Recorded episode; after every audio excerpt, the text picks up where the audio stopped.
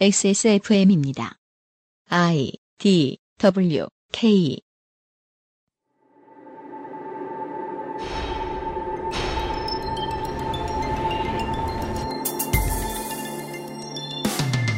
구테레스 유엔 사무총장은 반기문 전 총장의 대선 출마를 막으려고 했을까요? 반기문의 대선 출마는 불법이었을까요? 그간의 촛불 집회에 북한의 지령을 받은 일본 공산주의 단체가 참여한 적이 있을까요? 그런 단체가 존재하긴 할까요? 음식이나 공산품을 만들 때 싸면 비지떡이라는 격언을 우리는 늘 명심하고 있습니다. 오늘날 우리의 주변에 불량의 위험이 없는 뉴스는 과연 얼마나 있을까요? 미디어 큐레이션 가짜 뉴스의 소리를 찾아서 해서 분석해 보겠습니다.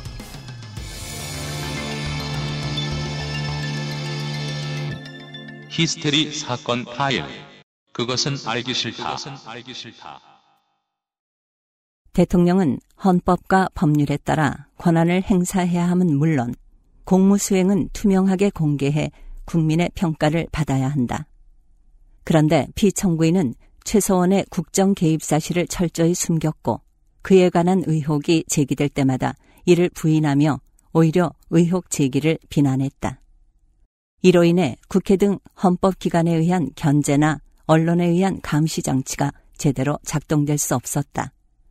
또한 피청구인은 미르와 K스포츠 설립, 플레이그라운드와 더 블루K 및 케이디 코퍼레이션 지원 등과 같은 최서원의 사익 추구에 관여하고 지원했다.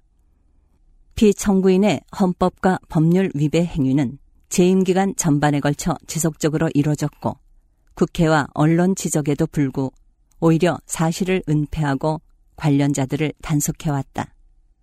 그 결과 피청구인의 지시에 따른 안종범, 김종, 정호성 등이 부패 범죄 혐의로 구속 기소되는 중대한 사태에 이르렀다. 이러한 피청구인의 위헌 위법 행위는 대의 민주주의 원리와 법치주의 정신을 훼손한 것이다. 한편 피청구인은 대국민 담화에서 진상규명에 최대한 협조하겠다고 했으나 정작 검찰과 특검의 조사에 응하지 않았고 청와대에 대한 압수수색도 거부했다. 이 사건 소추와 관련한 피청구인의 일련의 언행을 보면 법 위배 행위가 반복되지 않도록 해야 할 헌법 수호 의지가 드러나지 않는다. 결국 피청구인의 위헌 위법 행위는 국민의 신임을 배반한 것으로 헌법 수호의 관점에서 용납될 수 없는 중대한 법 위배 행위라고 봐야 한다. 피청구인의 법 위배 행위가 헌법 질서에 미치는 부정적 영향과 파급 효과가 중대하므로 피청구인을 파면함으로써 얻는 헌법 수호의 이익이 압도적으로 크다고 할 것이다. 재판관 전원 일치 의견으로 주문을 선고한다. 피청구인 대통령 박근혜를 파면한다.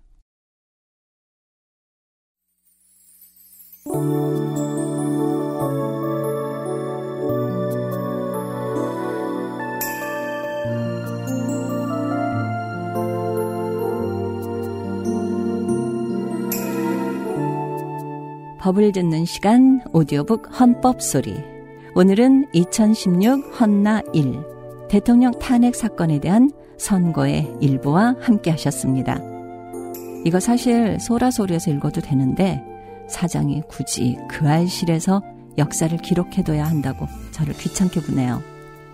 저는 일요일에 뵙겠고요.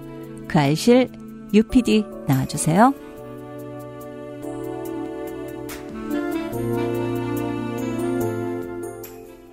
네, 마이크 받았습니다. 지구상의 청취자 여러분, 한 주 동안 안녕하셨습니까? 이렇게나 일만은 한 주가 다 있습니다. 그동안 정신 없으셨죠? 뉴스 안 듣고 그 알실만 들으시는 분들도 이번 주에는 뉴스를 전 정말 많이 보셨을 주간이었을 겁니다. 백 년 뒤에 이 파일을 찾아 들으시는 어, 역사가들을 위해서 간단하게 말씀드리면 대한민국의 대통령이 대통령이 아니게 됐고요. 예, C가 적당한 표현이 되었고요. 대통령은 현재 그 기분이 매우 뒤숭숭해가지고 네. 그 전에 있던 그 변호사를 안 만나주고 댁에 계시는 걸로 아는데 댁에서도 머리는 올리고 계시고 메이크업은 하고 계시는 걸로 여겨지고 있고요. 변호사가 찾아간 것도 되게 웃긴 것 같아요. 저는 왜 갔어? 의뢰인의 의뢰를 수행하지 못했는데 그래도 난 잘했징 하고 들으러 갔나? 그리고 그 네. 집안에서도 머리를 하, 올리고 하고 음. 계시다는 것에서 알 수 있듯이 이분은 참 파파라치에 익숙하시다. 네. 어, 대선 레이스에 뛰어들었다가 이제 거의 일, 이 등을 다투다가 음. 먼저 빠진 전 유엔 총장이 있었죠. 예. 거기에 후속탄으로 이번 주에는 그 대통령 권한대행이 대통령 권한대행 권한대행을 만들면서 대선 출마를 하려다가 포기했죠. 음. 예. 그런 일이 있었던 한 주였습니다. 이렇게나 짧게 정리할 수는 없는데요, 원래는.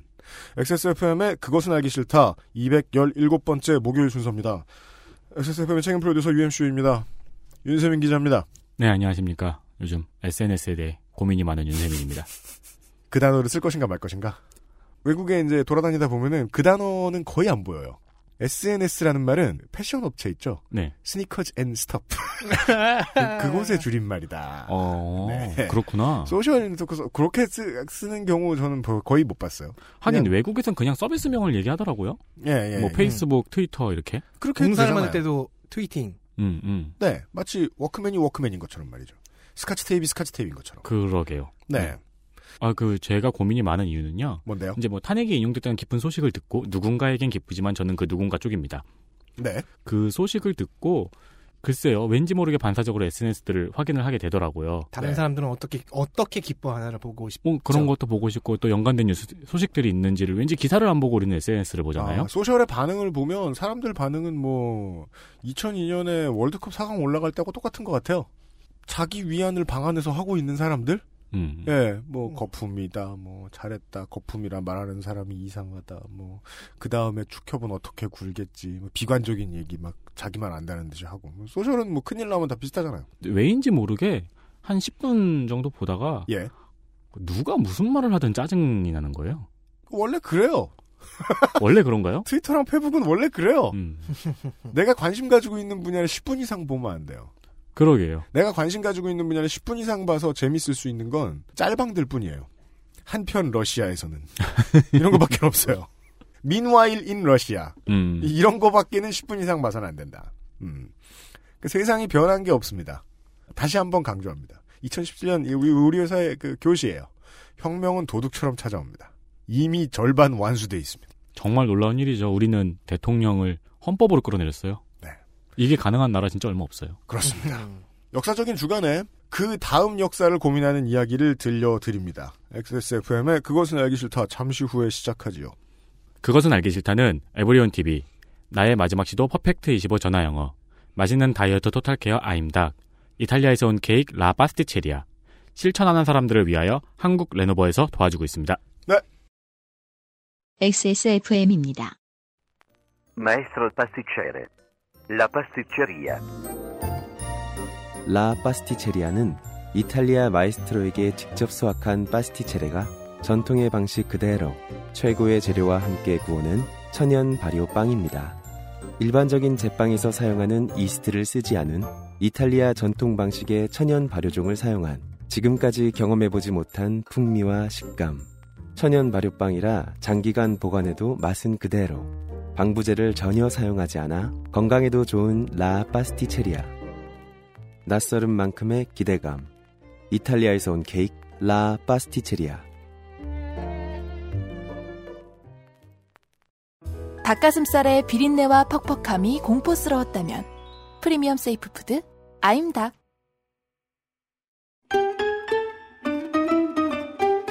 전 세계에서 가장 많이 팔리는 노트북 브랜드? 당신이 무엇을 짐작하던 사실은 변하지 않습니다. 까다로운 군사규격을 통과한 인류 최초의 노트북 싱크패드. 저렴하고 세련된 디자인의 일상형 노트북 아이디어 패드. 글로벌 판매율 일 위 노트북 브랜드 레노버. 지금 최대 사십만 원 할인 혜택을 액세스몰에서 확인하세요. Lenovo. For those who do.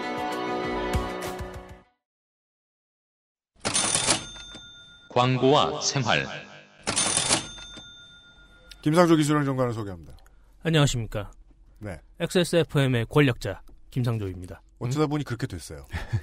아, 어제 트위터에서 돌던 글을 못 보셨나 봐요. 책임 상조제랄까요? 영남 남자가 방송에서 사투리를 쓰는 거. 음. 그것이 권력이다. 음, 그 자체는 어느 정도. 어디서 사투리도 못 쓰는 것들이 방송하겠다고. 어?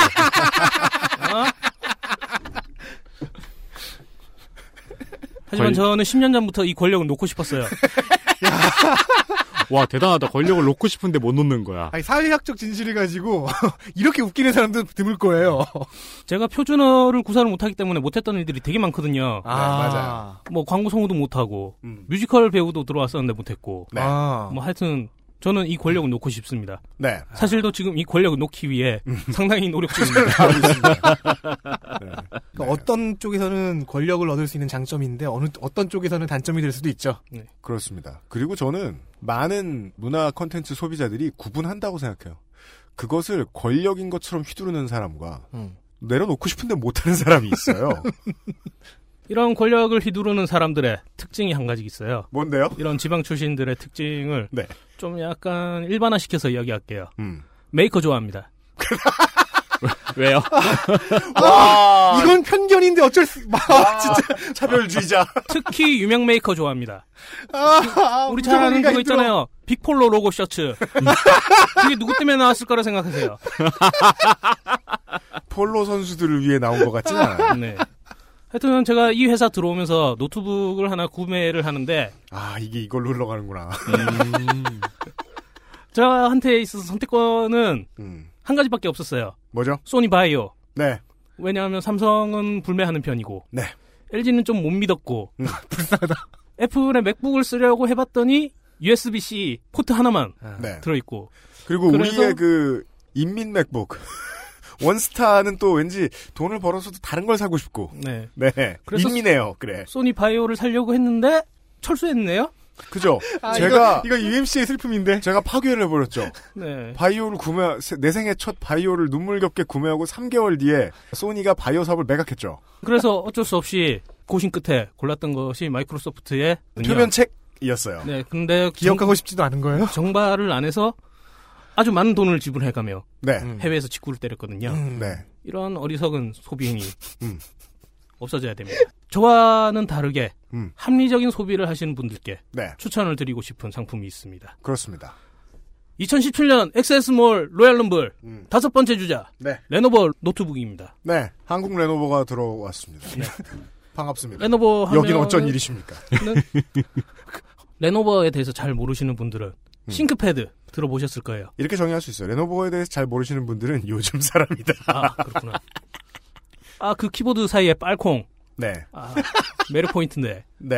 그러니까 네. 빨콩이 이제 베이크드 빈인 줄 아신다.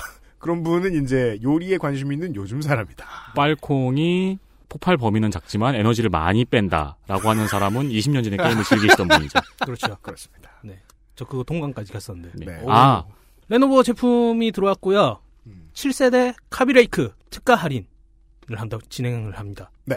이십삼 퍼센트 할인이고요. 지금 엑스에스에프엠 사용자들을 위한 음. 전용 쿠폰이 나왔어요. 전용 쿠폰이 나왔습니다. 네. 쿠폰 코드 네임이 엑스에스에프엠 X 레노버 이공일칠. 네. 엑스에스에프엠 바이 레노버 이공일칠입니다. 네. 엑스에스에프엠 XLONOVO 이공일칠입니다. 네.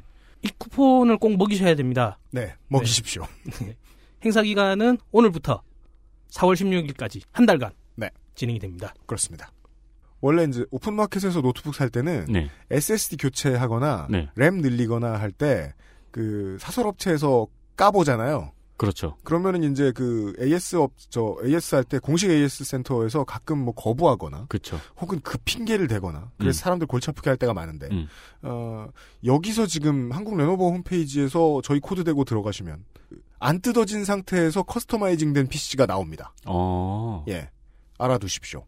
그렇게 살 수 있는 곳은 한국 레노버 사이트밖에 없습니다. 한국에서는. 음, 주문할 때 맞춤 주문을 할 수 있는 개념이네요. 그렇습니다. 맞춤 주문을 했는데 여전히 순정인 상황인 것이죠. 오, 예. 에이에스 할 때 유리하고요. 이 가격은 인터넷 검색하셔도 어차피 안 나오고요. 네. 저희들이 보안을 잘 지켰습니다. 아임닭대하고 비슷합니다. 지금 들으신 분들만 예 오늘따라 나 왜 이렇게 쇼호스트 같지? 누리실 수 있는 이런 단어들만 떠오르네. 되게 진부해졌다. 그럼 이제 이게 필요한 사람들을 말씀해 주셔야죠. 그러니까 워낙 기성품이 나와서 그래 이게. 음. 이런 기성품은 처음이거든. 아, 그 전에 옛날에 저 뭐냐 제이비엘 헤드폰 팔았나? 그때 이후로 처음이구나. 아, 아무튼. 근데 헤드폰과 노트북은 일단 구찌라고 해야 되나? 이 부피가 다르잖아요. 네. 레노버도 하이엔드는 좀 고가예요. 투인원 피씨 라인업이나 요가죠? 접히는 거. 네, 접히는 거 라인업은 네. 좀 비싼데. 불이 나거나 하진 않습니다. 네, 중저가의 제품군도 아마 저희들 쿠폰으로 같은 가격, 같은 할인대를 적용받으실 수 있는 걸로 알고 있습니다. 음. 네, 확인을 부탁드리겠습니다. 감사합니다. 네, 아주 큰 거 물어왔어요. 김상조 기술행정관은 아직 권력이 있고 그것을 놓을 능력이 없습니다.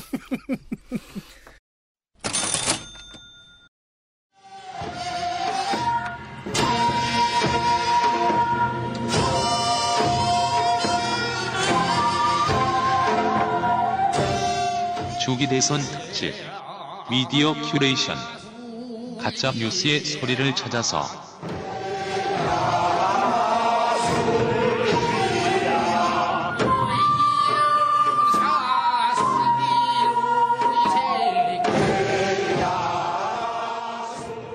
이 비지엠은 어느 때에 불리는 노래인가요? 이제 알려드리죠. 감사합니다. 아... 이... 트위터예요. 프리소퍼님께서 구성진 우리 가락의 제목이 뭔지 몹시 궁금하다. 네, 마음이 편안해지는 느낌이라고 말씀해 주셨습니다. 그건 뭐 개취니까요. 개취인데 그 노동요는 노동 안 할 때 들으면 참 마음이 편해요. 지루하지 않나요? 저는 그리 봅니다. 아, 아니요. 그 듣고 있으면 왠지 그 비 많이 올 때 고지대에 사는 사람의 기분이 들어요. 아래는 죽어나겠구만 이런 생각이 예. 음. 노동요를 듣고 있으면 부르는 사람들은 개고생이구만 이런 생각이 예. 땡보의 평화로운 오후 같은 거죠. 노동요를 감상한다는 건. 아, 지방무형문화재 제일 호 전라남도 거문도의 어민들이 고기를 잡을 때 부르는 어... 노래. 예. 거문도 뱃노래입니다. 어... 네. 그럼 배 위에서 누군가는 태평소를 부르고 누군가는 북을 치시는 건가요? 그런가 봐요. 풀밴드가 지금. 그러니까요. 예. 어, 그럼 배에 이렇게 악단의 자리도 있겠네요. 스테이지도 있겠죠. 그죠. 그러니까 왠지 영화가 떠오르네요. 타이타닉이요. 아니, 타이타닉도 있고. 아직 넌 타이타닉이구나. 타이타닉에서 그 마지막까지. 난 매드맥스였는데. 연주해주시는 분. 아, 매드맥스. 매드맥스의 그 어선 버전. 음. 그러니까 뉴클리어 아포칼립스를 다루는 것은 아닙니다만은 어민들의 노동요는 다들 공통적으로. 예. 만선의 염원을 담고 있습니다. 네. 그리고 이제 마지막 벌스에는 이제 만선이 돼서 좋구나. 음. 같은 내용이 들어가 있겠죠? 네. 예. 이런 이야기를 다루고 있습니다. 현대의 가장 큰 낚시에 대한 이야기를 하고 있었습니다. 호스트 홍성갑 덕질인입니다. 네, 안녕하십니까. 이제서야 소개를 받습니다. 이 곡이 노동요였다는 것을 오늘, 지금 이 자리에서 알았습니다. 네. 노동요를 선곡했다는 것은 나더러 일을 더 하라. 그렇죠. 더 많은 사람을 만나고 더 많이 돌아다니고 더 많은 검색을 하라는 그렇죠. 뜻이었군요. 선금이 나갔거든요. 그렇습니다. 아무튼 엑스에스에프엠 덕질문화재 일 호 홍성갑 덕질인입니다. 감사합니다. 그렇게 소개해 주셔서. 숫자에는 가치의 경중이 들어가 있지 않습니다. 그렇습니다. 그냥 그렇습니다. 선착순이란 얘기죠. 음. 어, 가짜뉴스를 다루고 있습니다. 네. 아, 그런데 지난주 그 알실 사무엘 성님의 A회에서 음. 가짜 뉴스라기엔 좀 모자라는 오보가 하나 오보가 음. 어? 발생했기에. 아 그래요? 대신 제가 에이에스를 하기로 합니다. 그걸 왜 대신하세요? 왜인지는 설명드리면 압니다. 이백십육 회 목요일에 있었던 이 사무엘님의 어, 사무엘성님의 룸비니 불교 성지 사업과 네. 관련된 이야기에서 디테일한 오보가 하나 있었습니다. 네, 틀린 게 있대요. 서희현 전 총무원장이 이제 조계종에서 복권되었다는 얘기를 하시면서 네, 그분이 이제 노태우 정권 때 무슨 멋진 일을 하셨는지도 음. 소개해 주셨죠? 저도 그때 기억나요. 반쯤 불타는 경찰버스 위에 우통벗으신 어떤 이렇게 스님이 올라가 계신데 이렇게 뒷모습인데 뒤에 무신, 문신도 좀 있고 뭐 이런. 진 조개 무쌍. 그, 그 서희현 복권 바로 다음 달에 네. 일베 수컷 종정 성호 스님도 복권되었다는 말씀을 하셨는데요. 음. 사실 복권이 아닙니다. 네. 서희현 복권이 십오 년 칠월입니다. 음. 그리고 다음 달 팔월에 성호 스님이 조계종과 자승 총무원장에게 참회를 했습니다. 네. 당시 기사에 인용된 말들을 쭉 한번 읽어볼게요. 음. 참회가 상당히 다이나믹해요. 음. 마음속에서 치솟아오르는 분노와 원망을 다스리지 못하고 입으로, 몸으로, 마음으로 불조와 종단의 큰 죄업을 지었다. 이건 뭐 카노사의 굴욕 같은 건가요? 사실이 아닌 것을 사실인 양 말해. 무릎 꿇고 불... 오래 있으면서 저런 심할서 입으로 쓰는. 불교와 종단에 큰 누를 끼친 죄가 결코 가볍지 않다. 소납은 종헌종법에 따라 선출된 삼십삼 대와 삼십사 대 총무원장 스님에 대해 일방적인 비난과 허위사실을 유포함으로써 대내외적으로 종단의 명예와 신뢰를 크게 실추시켰다. 줄여주세요. 등등 쭉 있어요. 네. 어, 불교닷컴에서는 음. 이천십오 년 팔월 십팔 일에 이 기사를 보도했는데요. 예. 보면, 보시면 알겠지만 거의 도계자 수준으로 음. 일본의 도계자 수준으로 참여를 하고 계세요. 근데 이번에? 그 참여의 결말은 뭔가요? 그러니까요. 자, 약지를 자르는. 음. 그래서 이 건을 놓고서 사무엘 선과 이렇게 얘기를 할 때, 야, 너 그거 봤어? 서희연 복권 됐대요. 어, 정말요? 언제요? 보니까 십오 년 칠월이야. 어, 형 그거 바로 다음 달에 성호수님이 참여했는데? 음. 라고 얘기해야 되는 것을 음. 어? 바로 다음 달에 성호도 복권 됐는데? 음. 사면 되는데? 라고 말해버린 거예요. 제가. 음. 음. 제가 아, 사무엘 성님이 틀린 게 아니라 제가 잘못 가, 네, 제가 잘못 가르쳐줬다. 님 아. 때문이군요. 그러니까 마지막으로 제가 이걸 확인한 게 사무엘 성님의 네. 잘못은 가비를 믿었다. 음. 동국대 사태를 그 조계종 플러스로 설명했던 그 방송, 그게 작년 사월이었나요? 네. 일 년이 약간 안 됐죠. 네. 기억도 가물가물했던 데다가 어. 이 정도로 참여했는데 음. 당연히 복권이 되지 않았겠냐라고 생각했던 거죠. 음. 그리고 사무엘 성님은 다른 더 중요한 팩트를 체크하는데 바빴기 때문에 음. 이 부분을 미처 확인하지 못하셨습니다. 네. 너무 어. 많은 새로운 팩트들이 나왔죠. 어. 그날 방송은. 가뜩이나 이 방송이 아직 익숙, 익숙치 않은 형님인데 아, 그렇죠. 제가 좀 잘못한 것 같습니다. 맞습니다. 사무엘님 어, 방송 준비할 때 말 걸지 마세요. 제가 바쁜 분을 아. 생각보다 많은 사람들이 우리 홍덕질인을 믿었다가 음. 음, 큰 코를 다치는 일이 발생하고 있습니다. 저는 진짜 저도 저도 저를 믿었다가 다칩니다. 네, 어, 성가비와 함께한 저의 삶은 온몸이 창상이죠. 예, 지금 구멍 안 뚫린 데가 없어요.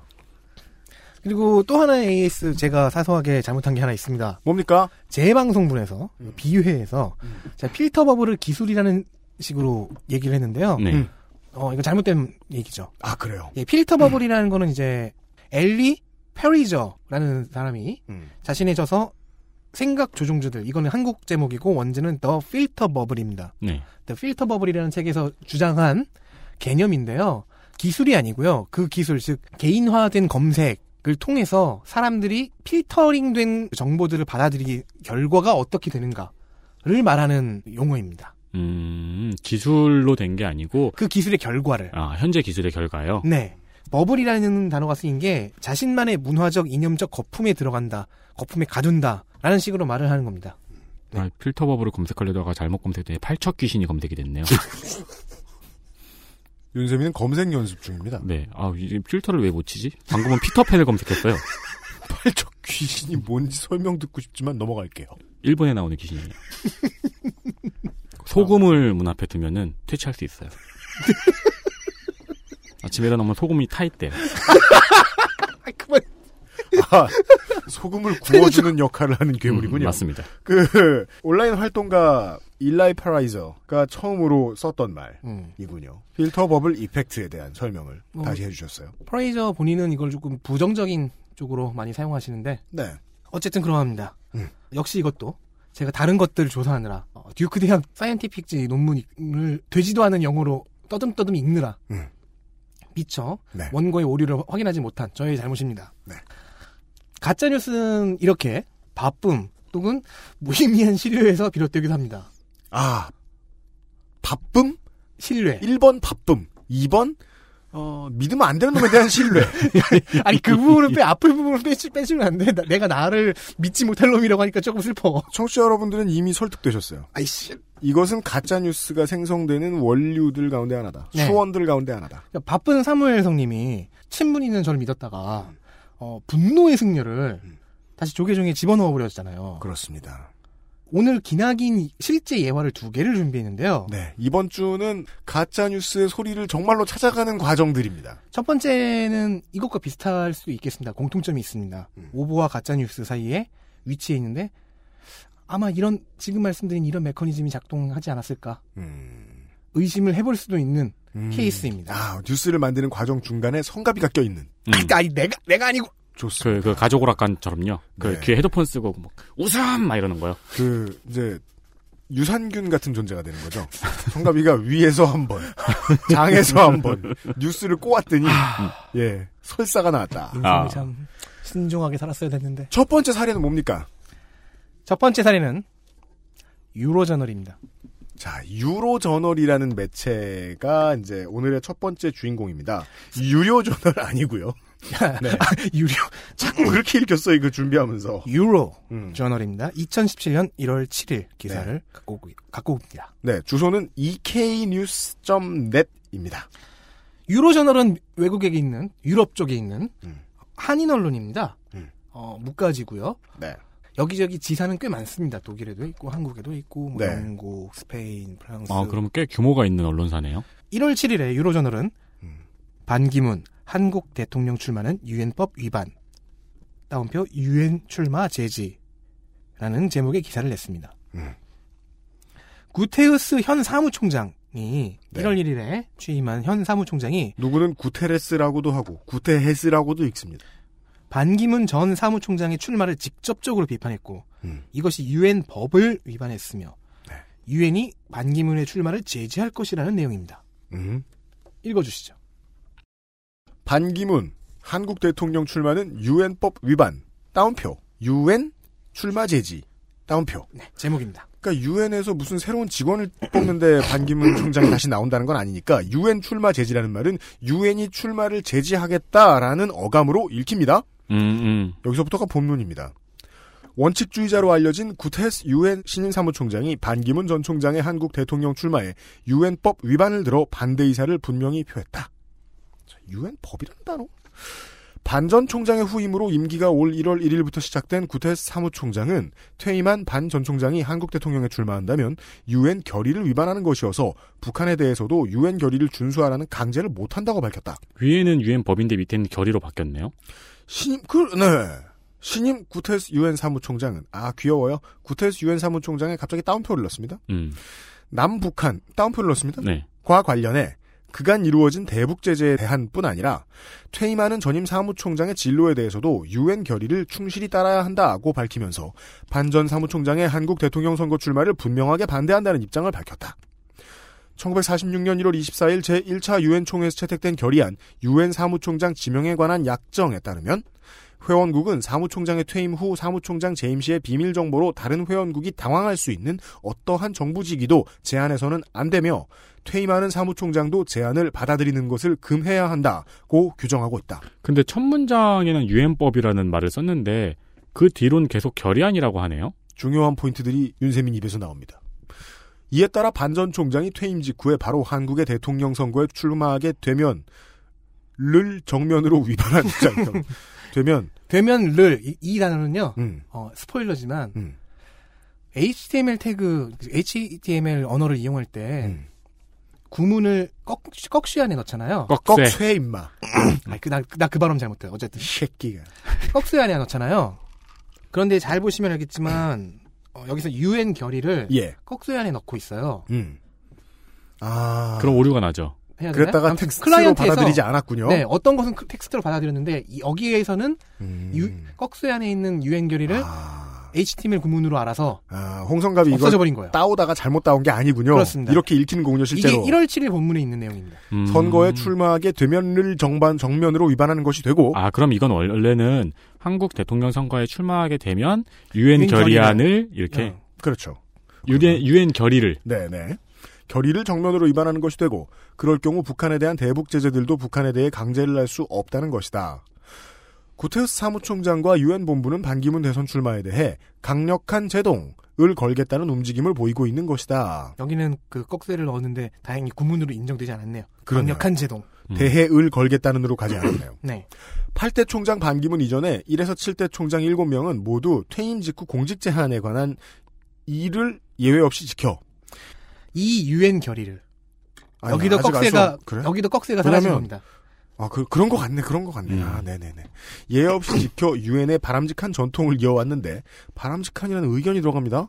하필 대북 제재 유엔 결의와도 직접 관련이 있는 한국 출신 반기문이 이 유엔 전통을 깨면 안 된다는 것이다. 처음에 법으로 시작했던 단어가 전통으로 바뀌었습니다. 이제 트리그베리, 다그 함마슐트, 우탄트, 발트하임, 케아르, 갈리, 코피아난 등 이전 총장 칠 인은 앞에 준수자로 현재까지 명예를 유지하고 있는데 역대 최악의 총장이라는 평가를 받는 반기문 전 총장이 이를 무시하고 퇴임 직후에 한국 대통령 선거에 출마하면 그 불명예는 대한민국 국격 훼손으로도 연결될 수 있는 상황이다. 자, 뒤에 논의 전개가 뭐 아주 레디컬한데요. 네. 일단 이야기는 여기까지입니다. 네. 사실 이 기사의 이 마지막 문단은 생략해도 됐어요. 제가 가져올 때는 생략해도 되는 부분이었는데 음. 글쓴이가 꼭 하고 싶었던 이야기라는 인상이 강합니다. 아니요. 제가 이걸 갖고 온 이유는 스포일러입니다. 음. 원본에도 이 얘기가 그대로 있기 때문입니다. 원본이 원본? 있어요? 자, 스포일러를 끝내고요. 김전일처럼 구네. 절로 가, 나 죽어. 어, 그거 괜찮은데? 반기문 전 총장이 대권 도전 의지를 밝히면서 범보수권 지지율을 끌어모으던 금년 초 음. 반기문 후보, 예비 후보라고 할까요? 어쨌든 반기문을 반대하던 사람들에게는 이런 소식이 좀 위로가 되는 소식이긴 했습니다. 네, 음. 이 글의 마지막 문단 국격 훼손으로 연결될 수 있다 이런 어감은 위로가 막 되죠. 그렇구나, 이 국격을 훼손하는 그 실제로도 이 기사에서 소개하는 이 논리는 음. 그리 틀린 것은 아니에요.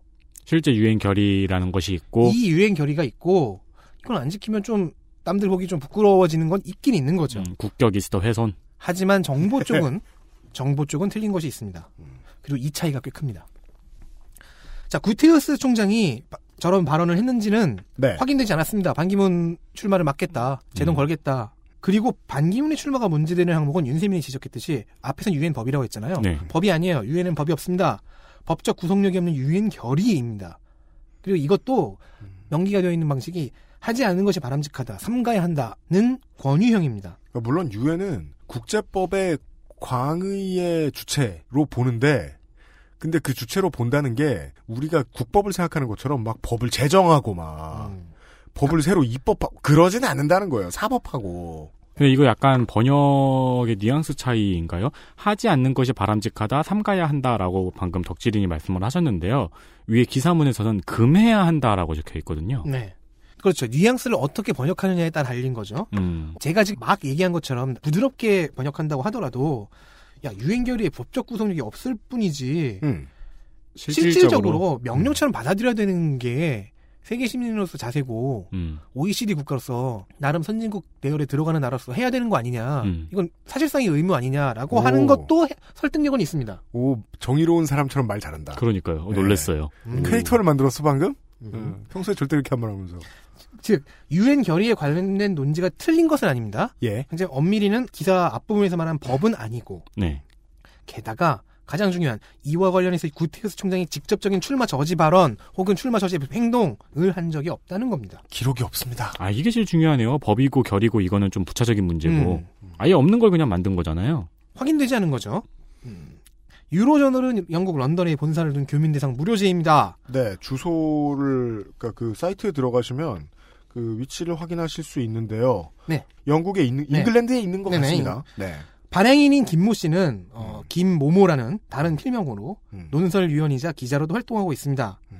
이 회사의 기자들의 메일 주소는 이케이뉴스, 샵샵, 샵샵은 번호죠. 음. 이걸로 통일이 되어 있어요. 아, 그 뒤에 번호가 뭐 일 번, 네. 이 번, 삼 번, 사 번. 음. 근데 이 발행인의 다, 다른 필명인 김모모의 메일은 공일입니다. 이케이뉴스 공일. 즉, 일 번 기자입니다. 아, 네. 이것은 선착순일까요? 아니면 가치에 따른 위계일까요? 그것도 고민해봐야 되는데 그래도 일 번은 어느 쪽이든 간에 왜 궁금? 일 번이에요. 그것은 덕질인 일 번으로서의 자존감인가요? 아니 무형 덕질 문화지. 아, 무형 덕질 문화지 일 번으로서의 아니, 난, 난 자존감. 난 형체가 있습니다. 왜 그래요? 아, 그치. 무형은 아니잖아요. 난 아, 형체가 그렇구나. 있어요. 네. 안 보고 싶어서 그랬나 내가? 무형이면 팔뚝 귀신이죠. 그... 소금 뿌리지 마. 그리고 일 번이라고 그러니까 되게 저, 저 뭐냐 좀 비참하네요. 일 호인데. 아, 그렇지. 자, 네. 어쨌든 자 김모 발행인은 대표 겸 발행인 겸 논설위원 겸 기자, 즉 태빵이시죠. 음. 이 기사를 쓴 분이 바로 이분입니다. 음, 자, 이분을 저, 만나기 위해서. 예, 예. 런던 갔죠 뭐냐 영국 갔어요? 영국 보내달라고 얘기하고 싶었는데. 네. 가서 이제 만나고 난 다음에 뭘 할까를 생각하면서 어, 예. 빅밴도 보고 이런 생각을 하게 되면서 아 절대 음. 허락 안 해주겠구나 하고 접었습니다. 오투 아레나도 가고. 그렇죠. 예. 유로저널의 김 대표님의 해명에 따르면 전 어쩔 수 없이 통화를 한 거죠. 네. 어, 런던 보내줘. 이 재밌습니다. 홍성갑 덕질인이 그 유로저널의 김 대표, 김모 대표하고 그 전화 인터뷰를 짤막하게 했는데요. 음. 그 결과에 나타난 이야기들이 아주 재밌더라고요. 네. 이 기사는 블로그에 기사 형식으로 올라온 것을 보고 보도한 것이라고 합니다. 블로그를 보고 보도했다? 네. 근데 이제 김 대표. 여기선 다 중요하네요. 블로그, 기사 형식, 보고 보도. 네. 자, 그런데 김 대표님에게 제가 이 부분을 계속 물었을 때 이렇게 얘기합니다. 단시간도 아니고 장시간 게시판과 블로그에 떠, 떠돌아다니는 글이었다. 계속 올라오는 것을 보고 이게 안 없어지니까 신빙성이 있다고 판단해서 기사화한 것이다. 한국의 다른 언론들도 다 그렇게 하지 않느냐는 답변을 하셨습니다.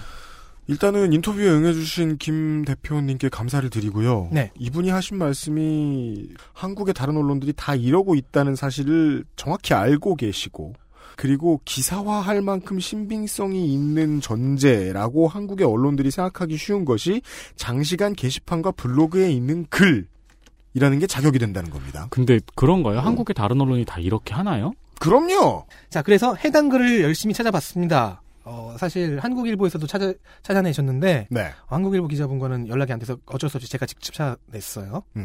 해당 글은 최초에는 이천십육 년 십이월 이십칠일 열여섯 시 삼십일 분 제 친구 생일이네요.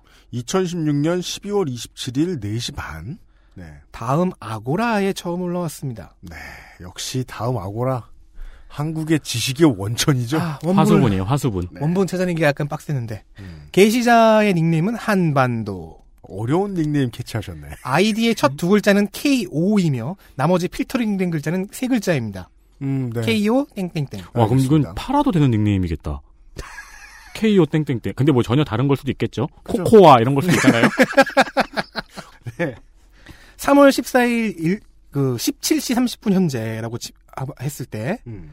현재 천오백두 개의 글을 다음 아고라 토론안에 게시하신 분입니다. 이 아이디를 쓰시는 분이. 네. 최근에는 문재인, 안희정에 대한 비판글과 이재명에 대한 응원글을 올리고 있습니다. 네, 그런 분이고요. 이분의 스타일이 있어요. 음. 제목 앞에 음. 꽉 찬 다이아몬드 특수문자를 두 개 달고요. 음, 음, 네, 여러분 눈으로 상상해 주십시오. 아, 그 다음에 괄호에 담긴 단어를 쓰는데요. 음. 속보, 특보, 특종, 긴급 특종, 단독 같은 거를 씁니다. 그런 후에 제목이 나옵니다. 이 긴급 특종이라는 말의 어감은 우주 최저가 같은 어감이네요. 그죠. 아, 근데, 속보, 특보, 특종, 긴급, 특종, 단독이라는 말을 쓰면서 그 안에 있는 내용은 기사 링크인가요? 보시죠. 음. 자, 이 한반도. 라는 네티즌의 글은? 네티즌의 이 글이 몇 분 만에 다른 다음 블로그로 또 며칠 후에는 네이버 블로그로 퍼져나갔습니다. 아, 이게 퍼지는 힘이 세니까 아고라가 중독성이 있나 봐, 글을 쓰기 시작하면. 이렇게 홍보가 쉬운데 왜들 그렇게 힘들어하죠? 그니까 말이야. 광고주 여러분 저희한테 오지 마세요. 아고라에 그 다이아몬드 꽉 찬 거 두 개 넣고 속보 음. 특보 아로니아진 스페셜 첨가물 긴급 특종 병 긴급 첨가 포장. 지금부터 제가 읽어드릴 이 워, 글의 문장들을 읽어드릴 텐데요. 앞선 유로저널의 기사 문장들을 떠올리면서 비교해 보십시오. 그러니까 지금부터 읽어주실 문장은 한반도라는 네티즌이 쓰신 글이에요. 네. 네. 이 글은 맨 처음에 음. 반기문 사무총장과 음. 구테레스 총장이 음. 반쯤 포옹하는 하고 있고 음. 구테레스 사무총장이 반기문 총장을 살짝 가리키는 친밀해 보이는 그런 가까운 사진으로 뭐 짤로 시작합니다. 음. 그리고 그 밑에 캡션이 달려있죠. 신임 사무총장 따옴표 당신 출마 안 돼 느낌표 따옴표. 그리고 이제 본문이 시작이 됩니다. 유 본문이 되게 쿨한 문투예요. 아, 시처럼 읽어보세요. 그렇죠. 이건 시죠. 네, 아, 이거 그, 윤소란 선생님처럼 선배님처럼 해야 되는데. 유엔 본부. 유엔 본부. 새 총장. 다음 줄. 반기문 출마. 제동 움직임. 다음 줄. 따옴표 퇴임 반기문. 유엔 결의 지켜라. 따옴표.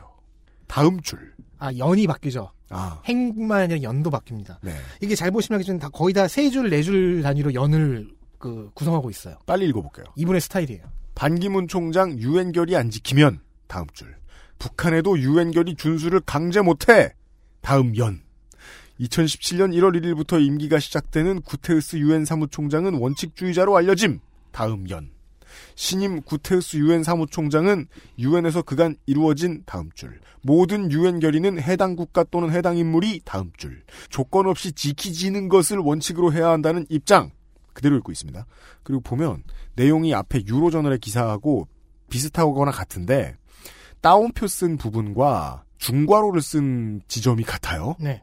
이런 기호를 같은 타이밍에 쓴다는 거는 거의 붙여왔다라는 느낌을 강하게 주죠. 그렇죠. 그간 신임 구테레스 유엔 사무총장은 남북한과 관련 그간 이루어진 대북 제재에 대한 유엔 결의뿐 아니라 퇴임하는 전임 사무총장 괄호 열고 반기문 걸어 닫고의 진로에 대해서도 유엔 결의를 충실히 따라야 한다는 것.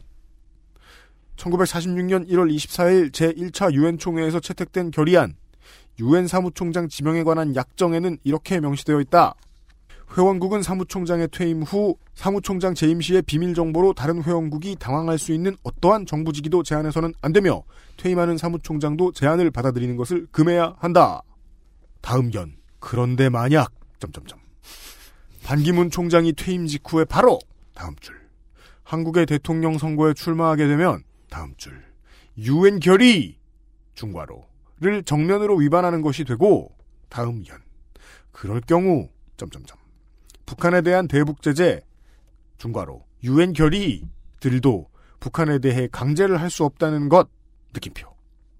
거의 같습니다. 어, 이 글은 유엠씨가 아버님께 이런 글은 절대 보지 말고 V 끈 다음에 브이쓰리를 켜라라고 말할 법한 네. 그런 스타일, 당연히 그럴 거예요. 그런 스타일 갖고 계십니다. 전 이미 아버지한테 인스트럭션을 줬어요. 색깔 있는 글자, 굵은 글자 게시물을 누르지 마라.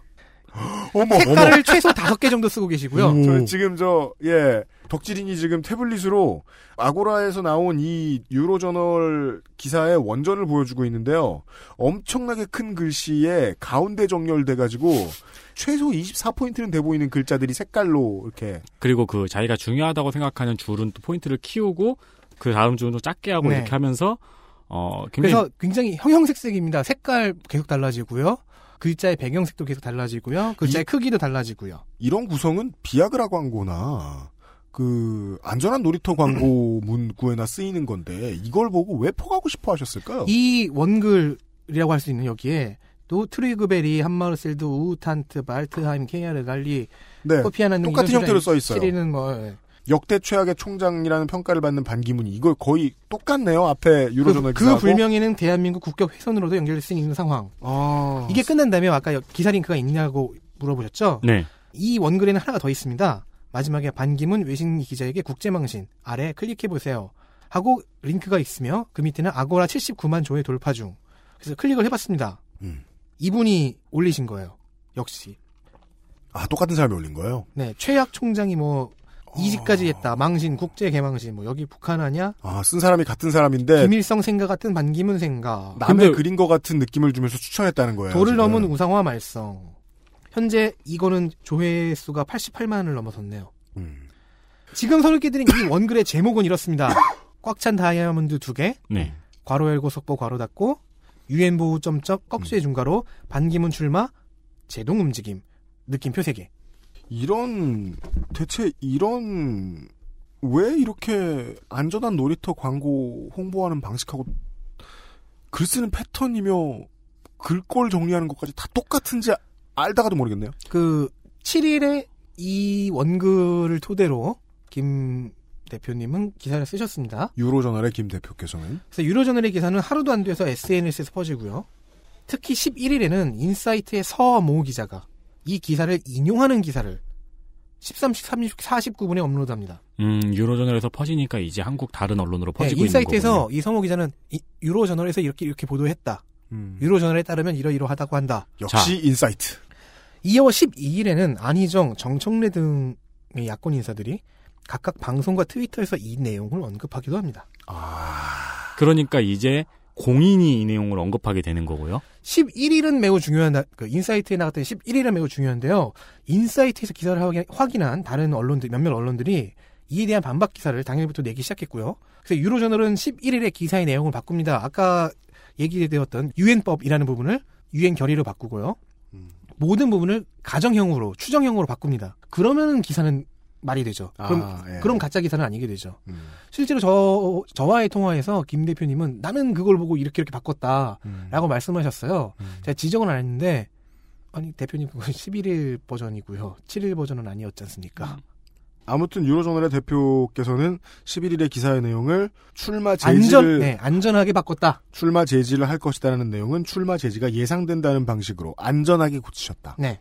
하지만 회사는 계속해서 유로저널은 계속해서 반박과 항의를 받았고 네. 결국 일월 이십일에 유감 표명 틀을 달았는데요. 아 유감 이... 표명 틀은 위키에만 다는 건 줄 알았는데 이게 뉴스에 달 수 있군요. 네, 이 틀만 살짝 읽어보시죠. 읽어주시죠. 본지가 지난 일월 십일일자에 본지가 보도된 반기문 한국 대통령 출마는 그냥 읽고 있습니다. 본지가 보도된? 제가 틀린 게 아닙니다. 유엔 결의 위반 출마 제지 가능 건에 대한 기사를 게재하면서 반기문 전 유엔 사무총장을 비롯한 유로저널 독자 여러분들께 깊이 유감을 표합니다. 무슨 말인지 아시겠죠? 청취자 여러분. 게재하면서 유감을 표합니다네요, 지금. 유로저널은 향후 좀 더 정확한 취재를 바탕으로 진실된 뉴스 전달에 최선을 다할 것을 독자 여러분께 약속드립니다. 유로저널 그리고, 편집부. 네. 그리고 그 밑에는 다시 그 십일 일 버전 기사들이 쭉 나옵니다. 버전이 바뀝니다. 보면 이제 제목부터가 반기문 한국 대통령 출마는 유엔 결의 위반 출마 제지 가능. 가능. 안전한 단어죠. 그리고 뭐 첫 문장도 유엔 결의를 위반한다는 지적이 나오고 있다. 네, 바뀐 방 바뀐 거를 몇 부분만 짚어보죠. 반기문 전 유엔 사무총장의 한국, 대, 한국 대통령 출마가 유엔 결의를 위반한다는 지적이 나오고 있다. 이렇게 빠지면 되죠. 구테레스 유엔 음. 사무총장은 원칙주의자로 알려져 있어. 아, 사실 그 구테레스 총장이 원칙주의자다라고 얘기하는 음. 한국어 내용이 음. 번역된 후 뭐 외신을 번역한 것도 음. 없어요. 아, 없어요. 아니, 사실 구테레스 총장이 원칙주의자라고 가리키는 내용은 이 계열 기사들밖에 없습니다. 사실 이 뭐뭐로 알려져 있어 같은 경우에는 그냥 내가 그렇게 보고 싶다는 얘기잖아요. 그건 나무위키에서 많이 쓰는 방식이잖아요. 어쨌든 뭐뭐로 알려져 있으면 그런 말을 하는 사람이 한 명만 있어도 알려져 있다고 말할 수 있는 거잖아요. 맞아요. 네, 예를 들어 뭐 홍성갑 덕질인에게 여자친구가 있는 것으로 알려져 있어. 네. 라고 내가 생각을 하면은 내가 알리고 다니죠 뭐. 그죠? 왜, 왜 울고 싶지? 한 사람은 그렇게 오해할 수 있어요. 그러니까요. 그렇지만 어쨌든. 알려진 거죠. 음.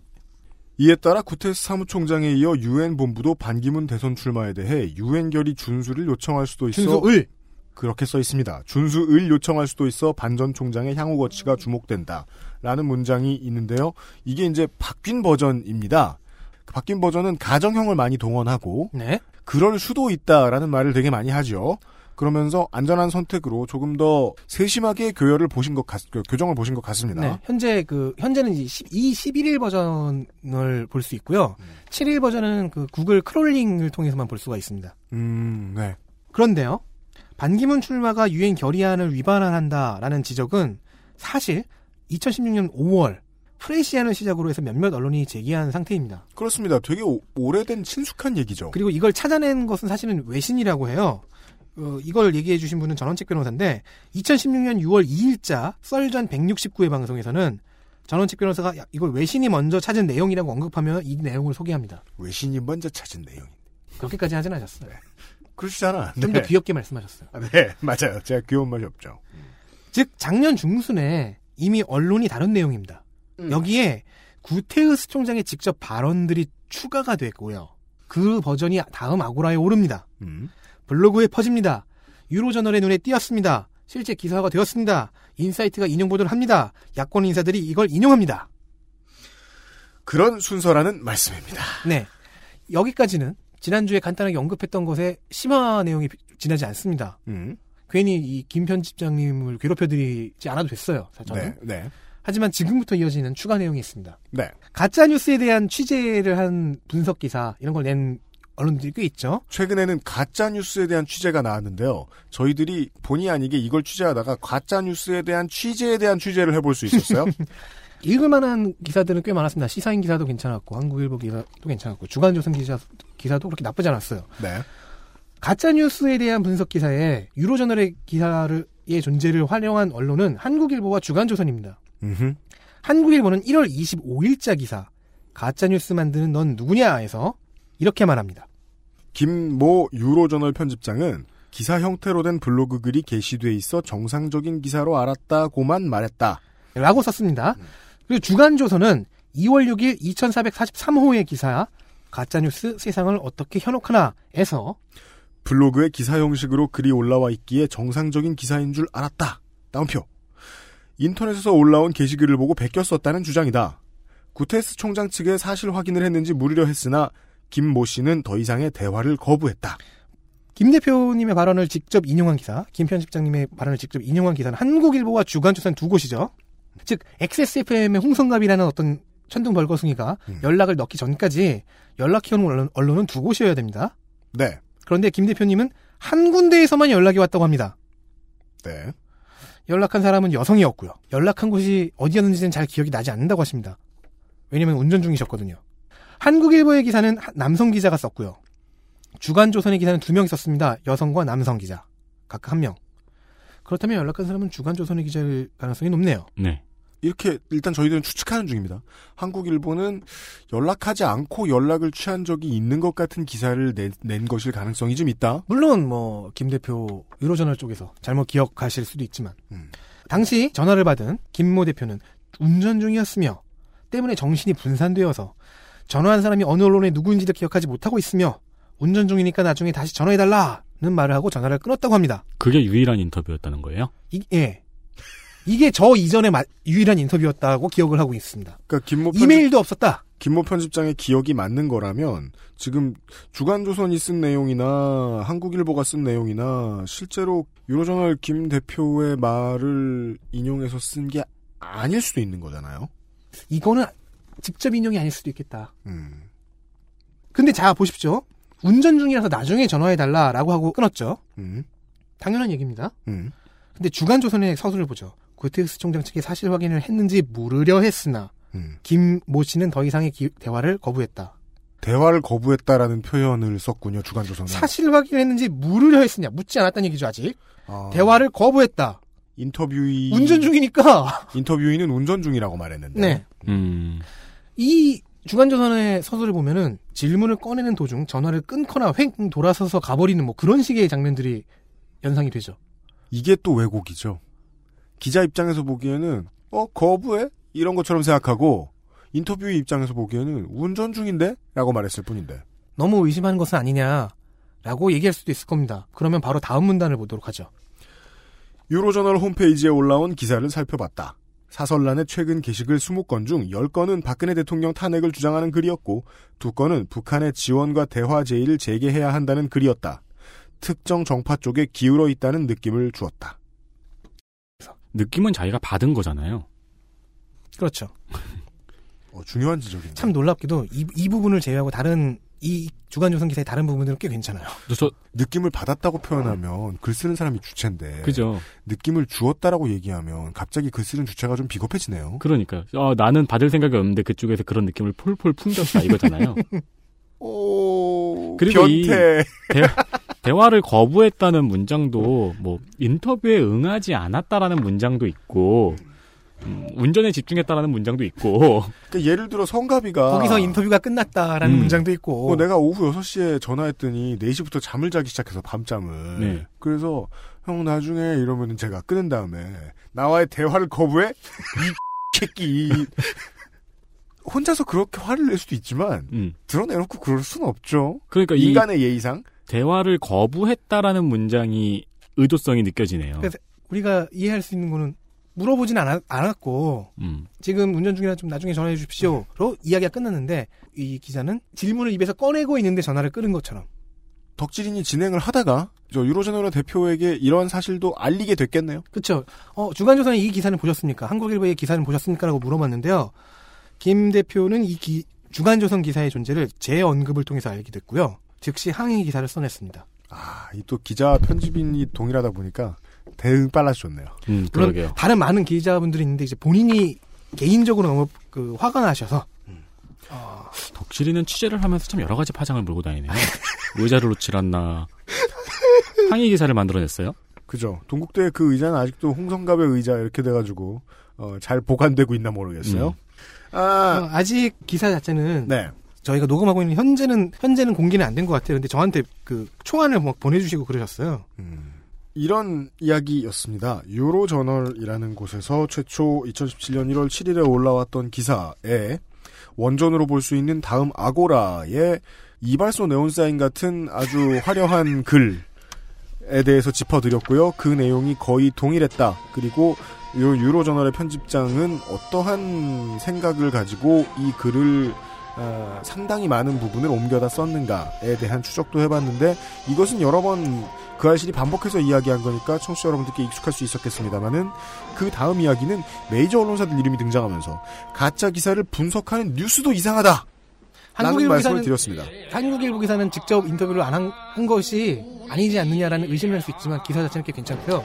변호를 좀 해주는 겁니다, 기사들의. 근데 제가 주간조선 기사는 이 부분이 좀 이상할 뿐 나머지 나머지 부분들은 나쁘지 않습니다. 저도 두 개의 기사를 다 읽어보았는데요. 네. 아, 물론 두 개의 기사가 굉장히 논조가 좀 비슷하긴 해요. 음. 그래서 어, 한쪽이 한쪽을 베꼈었나라는 생각을 살짝 하긴 했는데 어쨌든 둘 다 굉장히 잘 쓴 기사예요. 구성이 완전히 달라가지고. 네, 그래서 저는 음. 이 대표님이 인터뷰한 걸 기억을 못했을 가능성도 좀 아, 있다고 저도요. 봐요. 네. 네.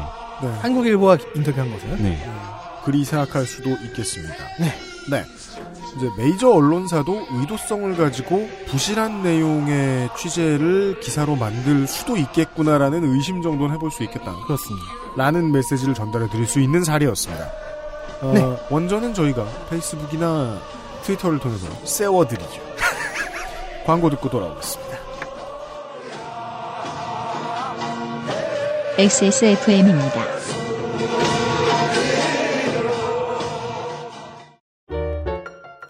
낯설은 만큼의 기대감. 이탈리아에서 온 케이크 라 파스티체리아.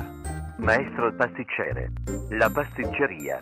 이건 기름지고 짠 마트 소세지가 아니고요, 아임닭 닭가슴살 소세지예요. 어? 이것도 닭가슴살이야? 한 입에 먹기 편하게 생겼네? 아임닭 큐브잖아요. 국내산 현미가 들어가서 정말 부드럽고 다이어트에 딱이라고요. 질리지도 않고 먹기도 간편해서 요즘 다이어트하는 사람들은 다 이거 먹어요. 닭가슴살을 가장 맛있고 간편하게 먹는 법, 프리미엄 세이프 푸드 아임닭. 전 세계에서 가장 많이 팔리는 노트북 브랜드, 글로벌 판매율 일 위 레노버. 지금 바로 엑스에스몰 전용 특가에 구매하세요. Lenovo, for those who do.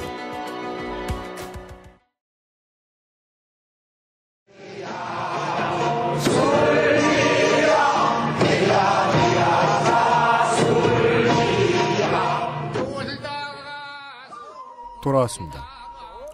고문도 앞바다에서 어, 낚시를 잘해가지고 이탈리아 빵을 사 먹어야죠. 어, 계속 들으니까 이젠 어깨춤이 나오네요. 이 낚시가 취미가 되는 사람에게 그 만선이란, 네, 자아의 충족을 의미하기도 합니다. 자아가 자아 레벨 같은 게 있다고 치죠. 자아 게이지가 이제 만땅 차가지고 갑자기 이제 똑같은 데미지가 두 배로 들어가고, 음, 그렇게 세지는 순간이 오잖아요. 저희 아버지가 취미가 낚시신데요. 네. 같이 낚시를 하러 가면은 음. 어차피 저희 그 낚시꾼들은, 낚시하시는 분들은 낚시를 한 다음에 다 이제 풀어주고 오시잖아요. 음. 고기가 안 잡히는 날이면은 그렇게 자기 탓을 하세요. 세팅의 문제라든가, 뭐, 오늘은 날씨가 뭐, 이쪽으로 오는 것이 아니었다. 음. 아, 일찍 가서 저쪽 포인트를 잡았어야 됐는데 하면서 그렇게 자기 탓을 많이 하세요. 이제, 그, 최순실, 박근혜 게이트가 열리고 나서 개인 미디어 콘텐츠에 갑자기 새로 엄청나게 많이 등장한 것들 중에 하나가 시국을 방송하는 팟캐스트. 네. 이제 뭐 정당에서도 많이 하고 그러죠. 그런 데에서 가장 자극적인 부분, 최순실이 오늘 뭘 했을 것이다, 정유라랑은 무슨 관계일 것이다, 뭐 반기문은 사실은 뭘 하던 사람이다, 반기상은 뭐라고 다녔다, 요런 거 디테일하게 나오는 거 있잖아요. 네. 그걸 따로 편집해서 동영상으로 만들어서 꼭 굵은 글자를 넣으세요. 그 음. 굵은 글자에 반기문의 진실 이렇게 해가지고, 네, 되게 크게 해놔서, 네, 그런 콘텐츠들이 엄청나게 많아졌고 찾는 사람도 많아요. 맞아요. 팟캐스트를 다 찾아듣는 거는 팟캐스트 안 듣던 분한테는 도서관에 온 기분이거든요. 음. 이거 언제 다 봐. 그 쉽고 간편하게 찾아주는 그런 큐레이션이라고 할 수 있겠죠. 그런 콘텐츠들이 엄청나게 늘어나 있어요. 네. 인터넷 문화 중에 하나가 요약이잖아요. 요약. 그 뭐 무슨 말을 해도 요약을 원하고, 그리고 점점 더 요약된 정보를 찾게 되잖아요. 음. 그러다 보니까 뉴스에서도 요약된 정보만 찾는 그런 사람들이 많아지고 있어요. 세 줄 요약. 그렇죠. 그... 사람들이 뭘 찾는구나라는 걸 생각하고 그것만 제공해주는 사람들이 나타난단 말이죠. 네. 예, 그 과정을 좀 엿봤습니다. 어, 덕질인이 정리해줬죠. 아고라에서 시작돼서 어떠한 언론사가 받아쓴 다음에 이것이 정치인들에게도 퍼지고 언론사들 다른 언론사들에게 아, 다른 언론사들에게도 퍼지고 정치인들에게도 퍼지고 어떤 뜻있는 언론사들이 나서서 이것을 어, 사실이 틀렸다는 걸 조목조목 짚어주고 싶었지만 그들도 바빴는지 저희들이 보기에는 약간 엉성한 부분이 있었고 그나마도 잘 보이지도 않았다. 이런 정리를 해줬습니다. 네. 게시판에서 출발해서 엎치락뒤치락 했던 한 이야기를 보셨습니다. 네. 그 다음 사례는 뭡니까? 게시판에서 출발했다고 해서 무조건 가짜뉴스나 오보가 되는 것은 아니다. 게시판에서 출발하는 훌륭한 사례도 많죠. 주겔도 게시판이에요. 그럼요. 그리고 어... 우리 저 땡땡겐의 성폭력 할 때. 네. 네. 지금부터 소개해드릴 오늘의 두 번째 케이스는 게시판에서는 제대로 된 정보와 합리적인 의심을 제기했으나 이 여기서부터 시작된 그 정보가 이후 가짜 정보로 변질되는 과정이 관, 관찰되는 케이스입니다. 아, 신기합니다. 게시판에서 퍼온 건 똑같은데 게시판에서 틀린 소리 안 했는데 그거를 꼬아서 가짜 뉴스가 됐다. 역으로 한번 쭉 가보겠습니다. 네. 결과물은 뉴스타운이라는 언론사의 기사입니다. 논평 기사입니다. 뉴스타운. 이번엔, 이번엔 방금 봤던 것처럼 스트레이트한 기사가 아닙니다. 어, 기사마을. 어, 지, 지난주 소식마을. 지난주 이제 노컷일베 케이스에서 언급했던 이월 십일일 태극기 집회. 네. 이건 내일도 얘기가 나오는 중요한 지표입니다. 네. 여기서 신문판을 배포한 언론 중 하나가 뉴스타운입니다. 이날 배포된 뉴스타운의 이면 기사 제목은 음. 종북의 광기 문재인의 혁명이라는 논평 기사입니다. 종북의 광기 문재인의 혁명. 문재인 전 대표가 촛불 집회에서 했던 탄핵이 기각되면 그 다음은 혁명밖에 없다라는 발언을 내란 선동 발언으로 규정을 하고요. 시위대의 조총련과 연계된 일본 공산당 제이알총련과 국내 중국인 유학생이 대대적으로 가세했다고 보도하는 기사입니다. 정확하게는 이 보도를 이용해서 논평을 한 네. 논설 기사입니다. 인터넷에 업로드된 일자는 이월 사일이고요. 이월 사일. 그런데 이 기사는 좀 나중에 살펴보시겠습니다. 왜냐면요. 이 기사의 내용 일부, 음. 방금 말씀드린 조총련과 연계된 일본 공산당 제이알총련이라는 정보가 사실은 글로벌 디펜스 뉴스의 십일월 십삼일 기사 내용에서 온 것이 아니냐라고 의심이 되기 때문입니다. 글로벌 글로... 디펜스요? 네. 그, 저는 캡틴 어제... 아메리카 같은 소리이긴 한데. 네. 그죠. 그, 그, 그거는 네. 뭐 휴스타, 저, 미국발. 어, 우주방호사령부의 소식지 같은 것이냐. 그 글로벌 디펜스를 구글에 검색을 해봤는데요. 네. 글로벌 디펜스 좀비 전쟁. 그러니까 지구 뉴스, 지구 수비 뉴스라니? 글로벌 디펜스 좀비와 에이피케이 다운로드. 아, 이게 크랙이 있나 보네요. 머니치트도 있고. 아직 검색 능력을 개발 중입니다. 공성전이다. 그런 건 아니고 아무튼 국방과 관련된 뉴스를 다룰 것 같은 글로벌 디펜스 네. 뉴스라는 매체의 기사. 이천십육년 십일월 십삼일에 나온 기사가 원전이 아니냐라고 의심된다. 글로벌 디펜스 뉴스의 이 기사는 하루 전에 있었던 십일월 십이일 집회를 보도한 겁니다. 네. 이 내용에다가 십이월 십사일 집회에서 어, 문재인 전 대표가 한 해석 음. 그리고 중국인 유학생 스토리를 추가한 다음에 뭐요? 논평 기사로 쭉 늘린 버전이 뉴스타운의 이월 사일 기사인 겁니다. 되게 퓨전 요리 같네요. 그 레서필드 그러니까요. 예. 그러면 우리는 음. 먼저 글로벌 디펜스 뉴스의 기사부터 살펴보죠. 네. 삼분의 이 분량만 가져왔습니다. 알겠습니다. 십일월 십이일 광화문 일대에서 있은 박근혜 대통령 하야 요구 집회에 일본 공산주의 혁명단체 회원들이 대거 참가한 사실이 밝혀져 이번 집회의 목적이 무엇인지에 대한 논란이 뜨거워지고 있다. 의가 두 개 들어갔죠. 집회의 의. 음. 이날 행사는 다시 읽을게요. 참가한 사실이 밝혀져 이번 집회의 의 목적이 무엇인지에 대한 논란이 뜨거워지고 있다. 이날 행사는 일본 경시청이 일본 내 공산주의 혁명을 추진하는 단체로 분류하여 집중적으로 감시하고 있는 제이알총련 회원들이 대거 참가하였다. 북한의 지령을 받는 것으로 추정되는 이 단체는 국내 노조단체와 밀접한 관계를 맺고 있다. 산케이신문은 공산주의자들이 제이알총련을 통해 한국으로 침투하고 있다고 밝힌 바 있어 국정원도 예의주시하는 단체로 알려져 있다. 그 뒤에 좀 조금의 더, 내용이 더 있긴 하지만 음. 넘어가겠습니다. 글로벌 디펜스 뉴스의 이 기사는 십일월 십삼일 이십시 사십오분 오십육초에 업로드되었습니다. 음. 마이라인에 적힌 기자 이름은 미디어워치에서 근무한 바 있는 성모 기자님과 같은 이름입니다. 음. 네, 이분은 미디어워치의 기사를 검색하면 이제 변희재 대표 그 다음으로 기사가 많았던 분. 어, 성 기자는 현재 글로벌 디펜스 뉴스의 발행인 겸 편집인이기도 한데 음. 미디어워치에서의 마지막 기사가 이천십사년 일월 이십사일이었거든요. 음. 아마 이때쯤 퇴사 후 글로벌 디펜스 뉴스를 창업하신 것으로 보입니다. 네. 근데 현재로는 뭐 이름이 같다는 것 외에 다른 특징은 네, 아, 뭐 만나뵙고 싶었지만 사실 쭉 다 얘기하면 알겠지만 이 내용 기사는 글로벌 디펜스 뉴스가 메, 메인이 아니라서. 음. 그러니까 동일 인물이라는 확신은 아직 없는 거네요. 네.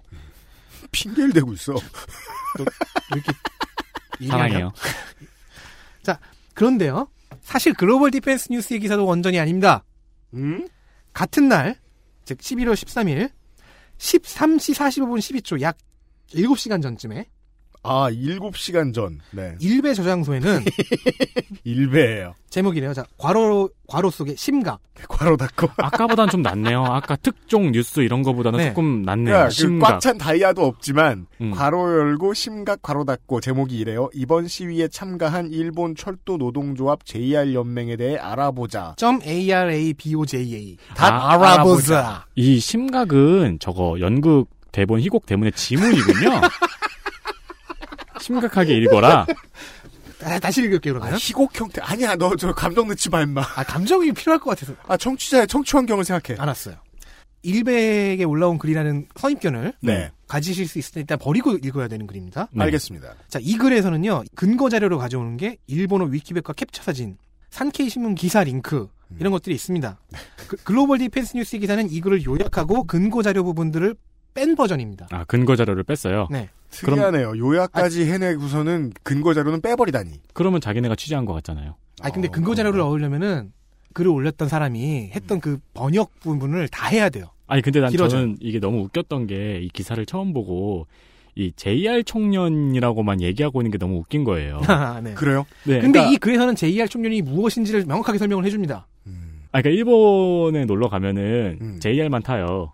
네. 왜냐면은 그 제이알 선이 음. 그 일본의 뭐 그 명소는 다 제이알만 타고 다녀요. 그러니까, 아, 그래요? 예. 네. 그래가지고 이제 저처럼 일본 놀러 갔다 온 사람 같은 경우는 제이알 그러면은 어 일본 지하철이라고 생각이 되는데 일베 글에서는 이 제이알이 일, 제이알 총련이라는 것이 음. 일본 철도 노조라는 것을 음. 설명하고 이 일본 철도 노조가 극좌파와 연관이 있다라는 음. 경시청 보고가 있었다는 음. 거를 번역해서 보여주고 음. 하는 등의 여러 가지 노력을 합니다. 음. 근데 이제 글로벌 디펜스 뉴스는 그걸 줄여버리면서 음. 기사 삼분의 일을 갖고 왔잖아요. 여기서는 제이알 총련이 뭔지는 안 나와요. 음. 그냥 공산주의 단체인가 보다 쉽게 있죠. 근데 이 제가 안 가져온 이 뒷부분에는 알고 보면 코레일 같은 재팬 레일로드. 네. 그러니까요. 제이알 총련이 천지일보와 한 인터뷰를 통해서 얘네가 일본 철도 연맹, 아니, 철도 노조라는 사실을 아, 알려주긴 합니다. 천지일보가 무엇인지 안다면 당신은 그 알실 청취자. 혹은 신천지 교인입니다. 둘 중에 하나밖에 없어요. 그러니까 천지일보 처음 언급됐을 때 내가 옆에서 찌질찌질 찌질했던 때였잖아. 되게 옛날. 네, 지금은 쿨한 줄 알아요. 그 천지일보가 네 인터뷰를 한 것을 저희가 확인을 했고요. 자, 그래서 일백을 글로벌 디펜스 뉴스 뉴스타운으로 이어진 이 정보. 음. 제이알 총련이라는 철도 노조가 음. 공산주의 단체다라는 의혹에 대해서 그렇게 말하니까 제이알 총련이라는 이름 자체가 되게 위협스럽게 보이죠. 무슨 그쵸? 재팬 레드 뭐 이런 거 같잖아요. 음. 자, 제이알 총련은 알고 보면 그 동경의 주요한 관광지에는 음. 다 계신 분들. 그러니까 우리나라 이호선하고 똑같이 생겼어요. 아, 진짜요. 이렇게 뺑글 돌려가지고. 아, 음. 제이알 총련의 이미지가 확 바뀌네요. 심지어 녹색이에요. 서울 지하철 이 호선으로. 음. 아, 제이알 총련은 일본의 철도 노조입니다. 왜 제이알인지를 설명할게요. 천구백팔십삼 년 나카소네 내각에 의해 일본 구교철도가 민영화됩니다. 음흠. 팔십칠 년에 이 민영화 전환이 완료돼서요. 구교철도 회사 제이엔알이 여섯 개 지역별 여객, 여객 철도와 한 개의 화물철도 회사로 분할합니다. 음. 이제 여기에다 연구기관, 정보처리 시스템, 철도전화 이런 게 합쳐져서 음. 현재는 주식회사 여덟 개, 재단법인 한 개가 됐고요. 음. 이걸 그냥 총칭해서 음. 하나의 그룹이라고 보긴 좀 그렇고 별개의 회사들이지만 음. 이 아홉 개의 단체를 총칭해서 제이알, 저펜 레일웨이 혹은 레일웨이즈 음. 아, 레일웨이즈라고 합니다. 음. 제이알 총련의 제이알은 여기서 온 거죠. 왜냐하면 이 회사들의 노조의 연합이니까. 음. 이외에도 뭐 제이알 연맹 뭐 이런 것도 있어요. 음. 그럼 제이알 총련이 음. 이미 민영화가 완료됐으니까 음. 그리고 이 회사 저 회사 노조의 연합체니까 음. 그렇게 센 영향력을 발휘하지는 못할 거라고 대충 예상이 가능하죠. 그렇습니까? 일본 국내의 정식 명칭은 전 일본 철도 노동조합 연맹 합회입니다. 음. 한국어로 지칭할 때는 사실 지칭, 지칭할 때가 별로 없지만 그렇죠. 우리가 처음으로 지칭하는 것은 아닌가. 일본 철도 노조로 번역하곤 합니다. 아니, 아니에요. 천지일보와 글로벌 디펜스 뉴스 님이 했어요. 알겠습니다. 일베에서도 지정, 그, 지칭을 했고요. 네. 일본 철도 노조. 자, 일베의 글에서 제기됐던 의혹은 이겁니다. 음. 제이알총련 내에 혁마르 혹은 혁마루라고 하는 파가 있다. 혁마르파. 혁마르파라고 하는 극좌파 공산혁명 세력이 있는데 얘네가 제이알총련 내에 침투했다. 이런 떡밥을 소개하고 있는 겁니다. 이거 뭐 저 저 니코니코 동화 같은 소리 아니야? 아니야. 아닙니다. 이거를 얘기한 것은 이천십년 이월에 일본 경시청입니다. 과격파들이 노조로 침투되는 침투하는 현상을 거론하면서 제기한 의혹이고요. 음. 이를 당시 정치권도 어느 정도 인정을 했습니다. 음. 게다가 이 의혹이 좀 더 살펴보니까 주간문춘, 주간현대와 같은 매체에서도 다루면서 신빙성이 있는 의혹이 됐습니다. 자, 극좌파의 관계를 의심받는 제이알총련. 이 사람들이 지난 십일월 십이일 박근혜 퇴진 시위에 지원차 참여했습니다. 왜죠? 저 봤어요. 봤다고? 네. 응. 그 시, 집회에서 걸어다니면서 옆에 어떤 어. 분들이 그렇게 많지도 않으세요. 네. 그 일본어로 써있는 팻말 같은 거 들고 이렇게 계신 거 봤어요. 몇 분 오셨겠지? 네. 대거 몇 명? 한 열다섯 명? 한 열다섯 명은 넘었고 한 삼십 명에서 오십 명 사이? 아, 대거 참여하셨어요. 네. 네네. 그 걸어가다가 안 그래도 저 친구랑 어 저분들은 일본 분들이신 것 같은데 일본말로 쓰인 피켓을 들고 계시냐고 되게 궁금했었거든요. 음, 그 대거 참여했다는데 삼십 분에서 오십 분이면 제이알은 지금 무인 자동화가 다 끝난 상태인가 보다. 임원급들만 왔다.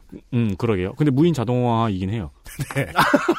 일본 철도 노조가 한국 시위에 지원을 온 이유는 사실 간단합니다. 이게 철도노조의 성향이기 때문입니다. 어떤 성향이죠? 대륙 간 국가 간 연대가 매우 활발합니다. 아, 철도노조는? 철도니까요. 아. 어, 이거 되게 철덕들이 가장 먼저 이해할 문제네요. 철도는 유럽에서 아프리카로, 유럽에서 아시아로 쭉 이어지잖아요. 토마스는 물론, 어디든 가요. 물론 아. 일, 일본은 섬나라라서 좀 다르긴 한데 네. 그래도 한국 바로 옆이니까 친해지긴 해요. 그러니까 아메리카 철도는 좀 다르겠지만 음. 유럽을 중심으로 한 이 아시아, 아프리카 철도 노조들은 연합체를 구성해요. 아, 그래서 철도의 세계는 국경을 허무는 위아더 월드의 분위기가 있는 거예요? 그래서 항만 항공 노조들도 이걸 따라가고 있어요. 아. 왜냐면 이들은 국경을 넘나드는 사람들이니까 노조들이 당연히 국경 넘어 연대를 해, 할 수밖에 없는 거죠. 아하. 그게 자연스러운 겁니다. 음. 어, 유럽과 아프리카 대륙의 철도 노조들은 번역하면은 국경 없는 철도 네트워크라는 연합체를 구성하고 있고 유럽과 아시아 대륙의 철도 노조들은 국제연대투쟁네트워크라는 연합체를 구성하고 있습니다. 박근혜 정부가 최현희 의원을 동원해서 코레일 노조를 얼마나 심각하게 괴롭혔는지를 생각을 하면 이천십삼년이었죠. 네, 덕질인이 얘기해 준 것은 당연하다는 게 맞네요. 그러니까 이천십삼년 철도 민영화 문제 당시를 생각해 보면요. 네. 한국의 철도 노조가 코레일 노조가 파업에 들어갑니다. 추장기 파업 기록을 막 갈아치워요. 박근혜 정부가 파업에 강경 대응합니다. 네. 이때 앞서 거론한 두 연합체 국경없는 철도 네트워크 유럽 플러스 아프리카, 국제연대 투쟁 네트워크 유럽 플러스 아시아 이 거대 연합체 둘이 일제히 한국 철도 노조의 파업에 지지 성명을 냈고요. 아, 네, 맞아요. 기억납니다. 프랑스의 철도 노조 슈이드하이는 아예 파리 한국 대사관 앞에서 지원 시위를 벌였습니다. 어, 당시에 파리에 놀러 갔다가 이 시위를 취재하는데 따라갔던 기억이 나네요. 음. 시위라기보다는 약간 이렇게 철도 동호인들의 어, 정모 같은 분위기이긴 했는데. 음. 목수정 작가님도 계셨고 음. 아, 일본의 경우에는 이미 철도 민영화가 이루어졌죠. 어, 제이알총련도 역시 어, 어떻게 보면 민영화의 폐해를 직접 먼저 맞아본 선배로서 한국의 철도 민영화 투쟁에 지원한 바 있습니다. 이천십삼 년 당시에 네. 산케이신문은 당시 이 공투, 공동투쟁을 비판하는 기사를 낸 적이 있어요. 산케이는 산케이니까요. 일베글에서 근거로 제시했던 산케이신문 기사는 그리고 글로벌 디펜스 뉴스에서 언급한 산케이신문 이야기는 이 기사를 의미하는 겁니다. 음... 이... 이천십삼 년 당시의 기사. 이 기사하고 일본 철도 노조가 우리나라 강화문 집회 시위를 도와줬다는 그 두 개만 똑 띄워가지고 그냥 음... 쓴 거네요. 그러니까... 근데 틀린 거 아니에요? 코드도 별로 없고. 메이저 중 굳건한 우익인 산케이가 국제적인 노동자 연대를 비판한 것. 뭐 음. 이천십삼 년에도 그런 공동투쟁이 있었고요. 음. 자, 이번에도 음. 자, 한국철도노조가 민주노총 산하노조로서 박근혜 탄핵 시위에 참여했습니다. 음. 그럼 제이알총련은 현해탄 건너 철도 동지들의 투쟁을 도우러 와야죠. 그렇군요. 음. 원래 제이알총련은 이천삼 년 이후로 민주노총과 연대관계를 맺고 매년 십일 합동회의도 열어왔습니다. 음. 흔한 철도노조의 투쟁 방식입니다. 늘 어. 와서 도와줬던 거네요. 음. 네. 뭐 우리 쪽도 우리 쪽 노조도 뭐 가끔씩 지지 성명 내주고 그랬던 거죠. 근데 이쯤에서 다시 기사 원문을 보면은 일본 공산주의 혁명단체 회원들이 대거 참여한 사실이 밝혀지면서 부, 북한의, 이게, 북한의 이게, 지령을 받는 것으로 추정되는, 여기서부터 이제 문제가 되는 거예요. 북한의 지령을 받는 것으로 추정되는, 이건 뭐 추정이니까 넘거, 넘어가죠. 근데, 근데 덕, 덕, 공, 네. 공산주의 혁명단체로 규정하는 이유가 뭐냐면은 아까 말했던 일베글에서 경시청의 보도를 갖고 와, 오면서 보고를 갖고 오면서 제시했던 혁마르파라고 하는 극좌단체와 연관이 있다라는 의혹을 얘기하는 겁니다. 의혹. 꽤 신빙성 있는 의혹이라는 거죠. 자, 길게 배경지를 설명했습니다. 어, 제이알총련이라는 노조가 있고 여기는 극좌파와의 연계를, 연계관계를 관계를 의심받고 있다. 음. 그래서 일베의 이 게시물과 글로벌 디펜스 뉴스는 이, 이들을 공산주의 혁명단체로 생각한 거죠. 음. 여기까지는 그렇게 뭐 가짜뉴스는 아니에요. 네. 가짜뉴스가 아니에요. 의, 의도성은 보이는데요. 조작성은 없어요. 자기 입맛에 맞는 의혹들만 가져온 거네요. 음. 뭐 그렇게 볼 수도 있지만 어쨌든 일본 내에서도 합리적인 의심으로 받아들여졌던 그런 의혹이, 자기 입맛에 맞는 의혹들만 가져왔다고 했는데 그게 저널리즘이죠.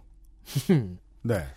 그리고 이 개월이 지났습니다. 네. 이 글로벌 디펜스 뉴스가 기사를 낸 지 이 개월이 지났어요. 뉴스타운이 이 정보를 포함한 논평 기사를 써낸 겁니다. 야권의 유력한 차기 대권 후보로 알려진 더불어민주당 전 대표 문재인이, 아, 어감 주, 죽여요. 더불어민주당 문재인 전 대표라고 불러야 되는데 더불어민주당 전 대표 문재인이라고 부르네요.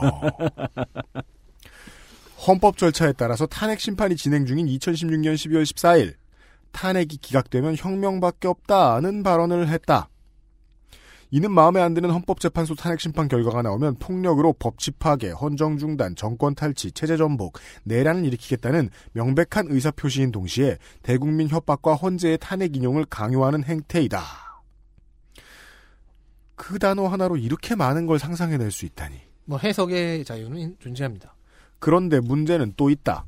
음. 문재인이 이천칠 년 십사 선언에 남북관계에서 금기시해온 삼자회담 문구를 김정일 지시라서 뺄 수 없다고 했는가 하면 같은 해 십일월 십팔일 유엔 북한인권결의안 표결 직전에 김정일의 결재를 받아 기권 결정을 했으며 대통령에 당선되면 주저없이 미국보다 북한 먼저 갈 것이라고 하는 등 문재인의 사상 이념적 배경과 행태에 대한 갖가지 의문과 의혹이 일고 있어 이를 하나씩 짚어봐야 할 것이다. 이 문단에 대해서는 그냥 살짝만 얘기하겠습니다. 이것, 여기, 이것도 사실 가짜 내용이에요. 음.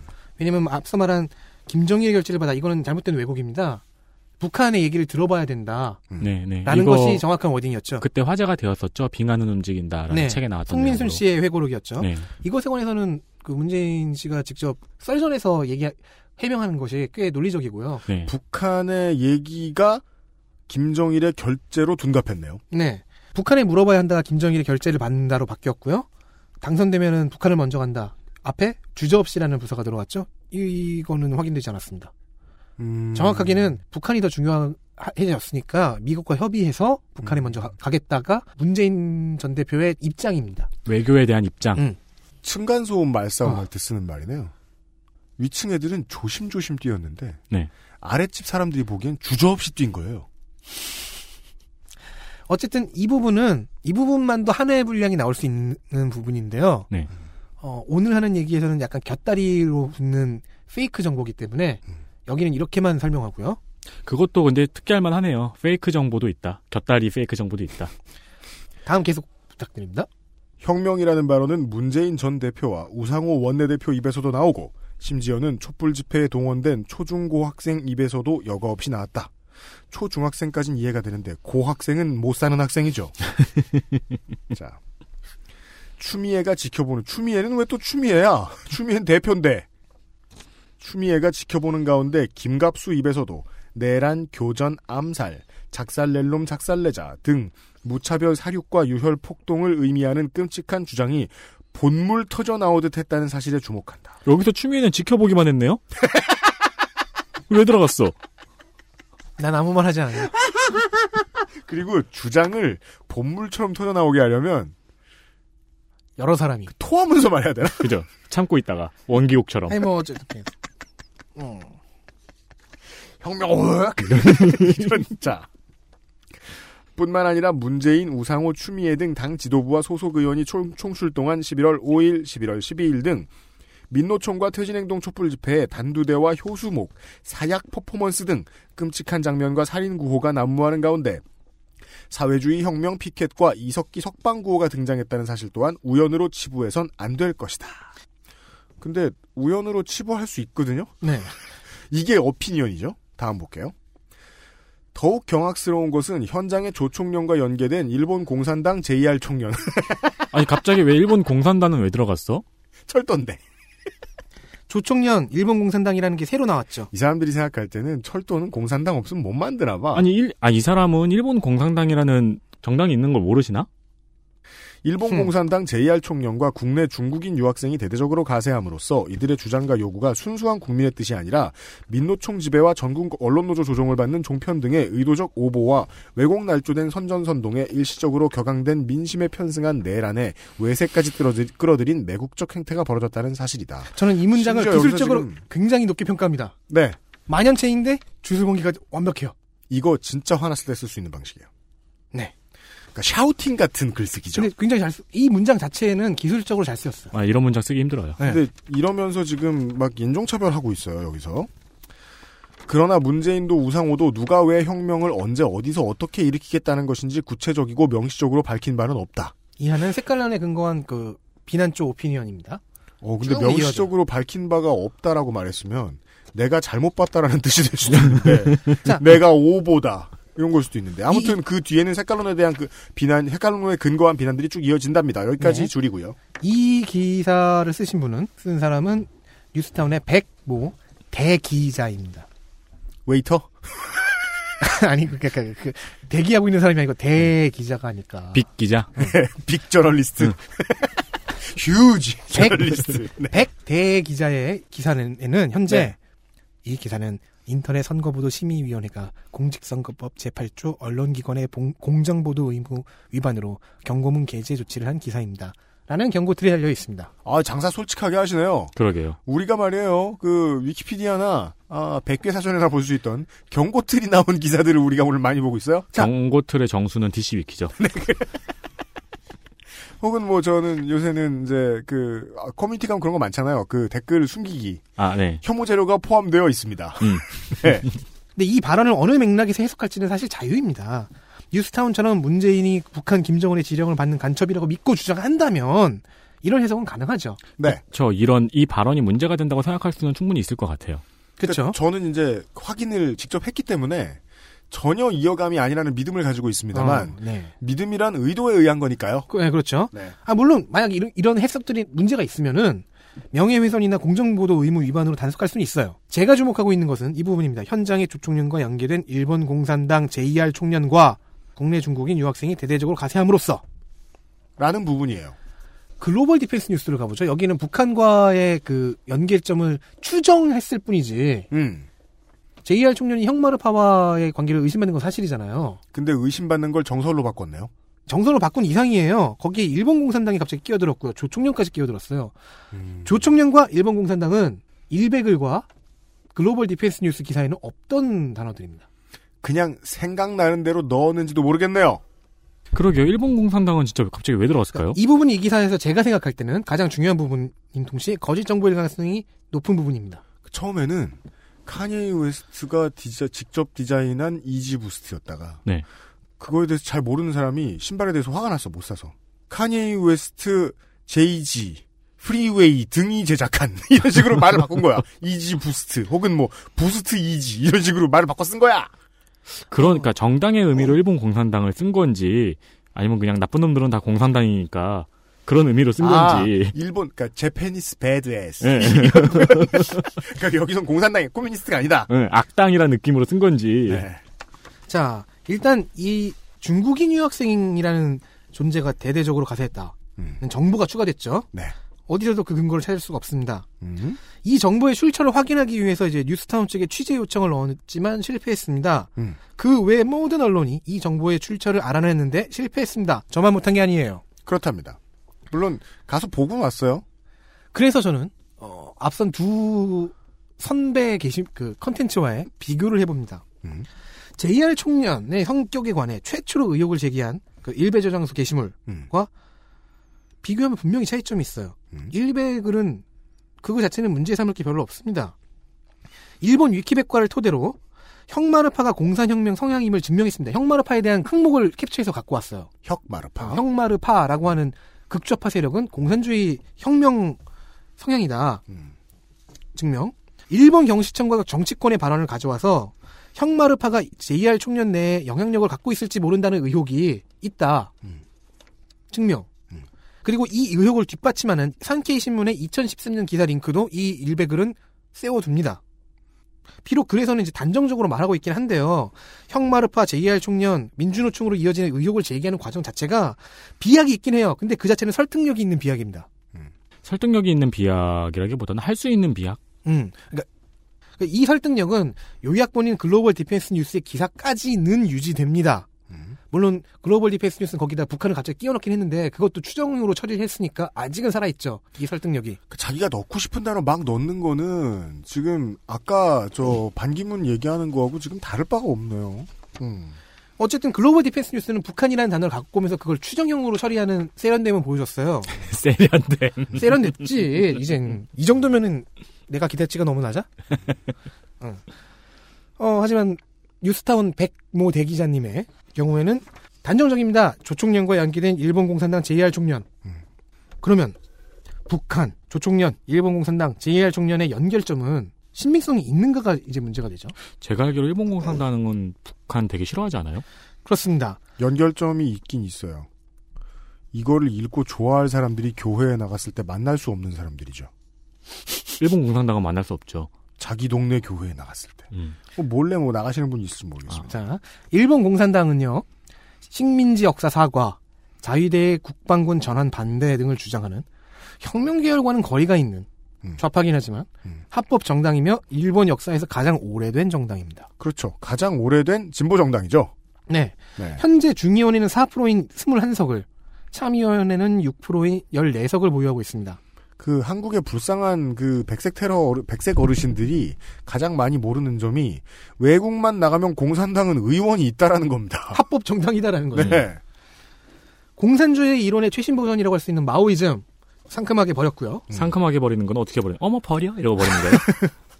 깔끔하게. 그, 그 이파리에 물이 턱 떨어지면서. 음. 쓸모없어? 그 증거로 폐기. 일본 공산당은 네. 사유재산을 인정합니다. 네.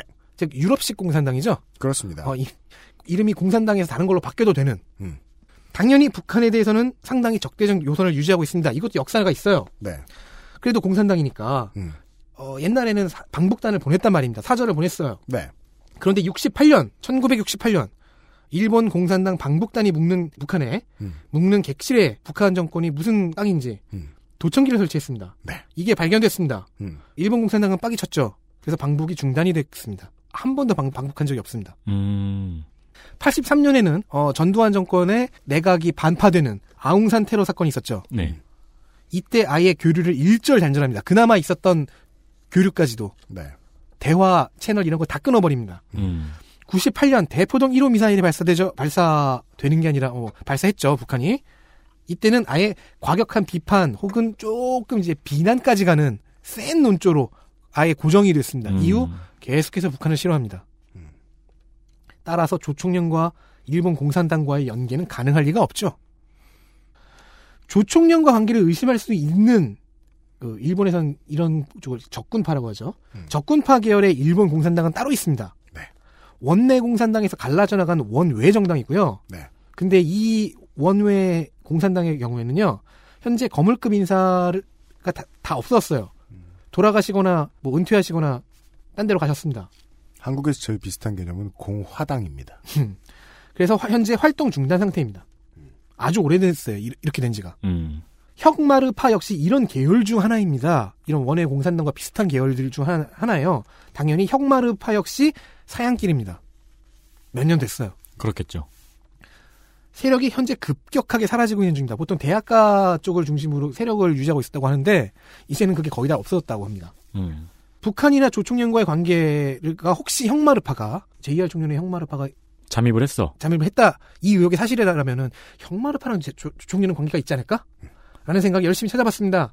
그런 의혹 제기조차 찾기 어렵습니다. 혁마르파와 조총련의 연계는? 네. 그냥 혁마르파는 사라져가는 구세대 적군파의 후예일 뿐입니다. 음. 따라서 조총련과 일본 공산당의 관계는 원 내건 원 외건 혹은 혁마르파건 그딴 거 없습니다. 네. 과격한 결론이군요. 그딴 거 없답니다. 그러면 좋아요. 공산당 쪽에서 공산당이나 혁마르파 쪽에서는 조총련과 연기가 좀 연결이 안 되죠. 네. 그럼 공산당에서 제이알총련으로 가는 관계는 음. 이것도 찾아봤습니다. 음. 오히려 이 관계는 별게 없어요. 음. 제이알총련과 공산당의 관계는요.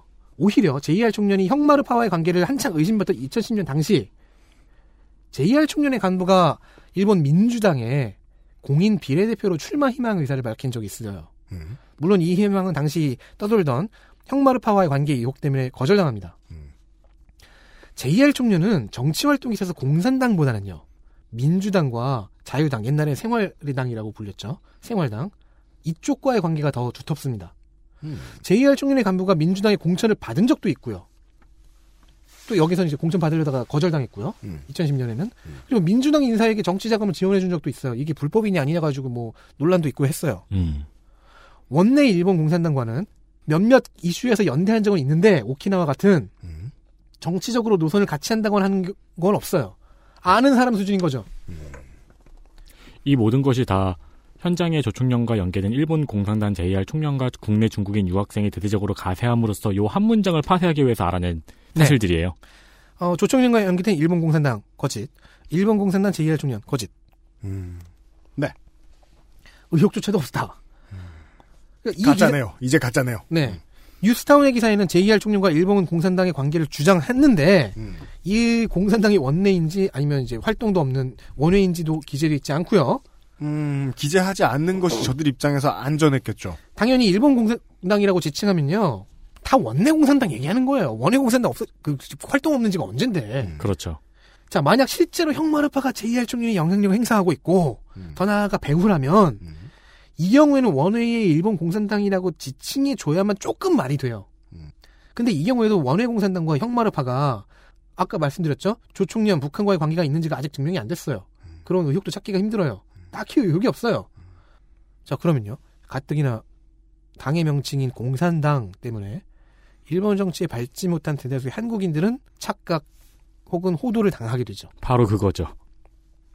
게다가 총련이라는 단어에는 일본어에서 총연합의 준말로 자주 사용되잖아요. 네. 근데 우리에게는 조총련이라는 단어가 익숙합니다. 여기에서도 이미지를 이용한 호도가 또 가능합니다.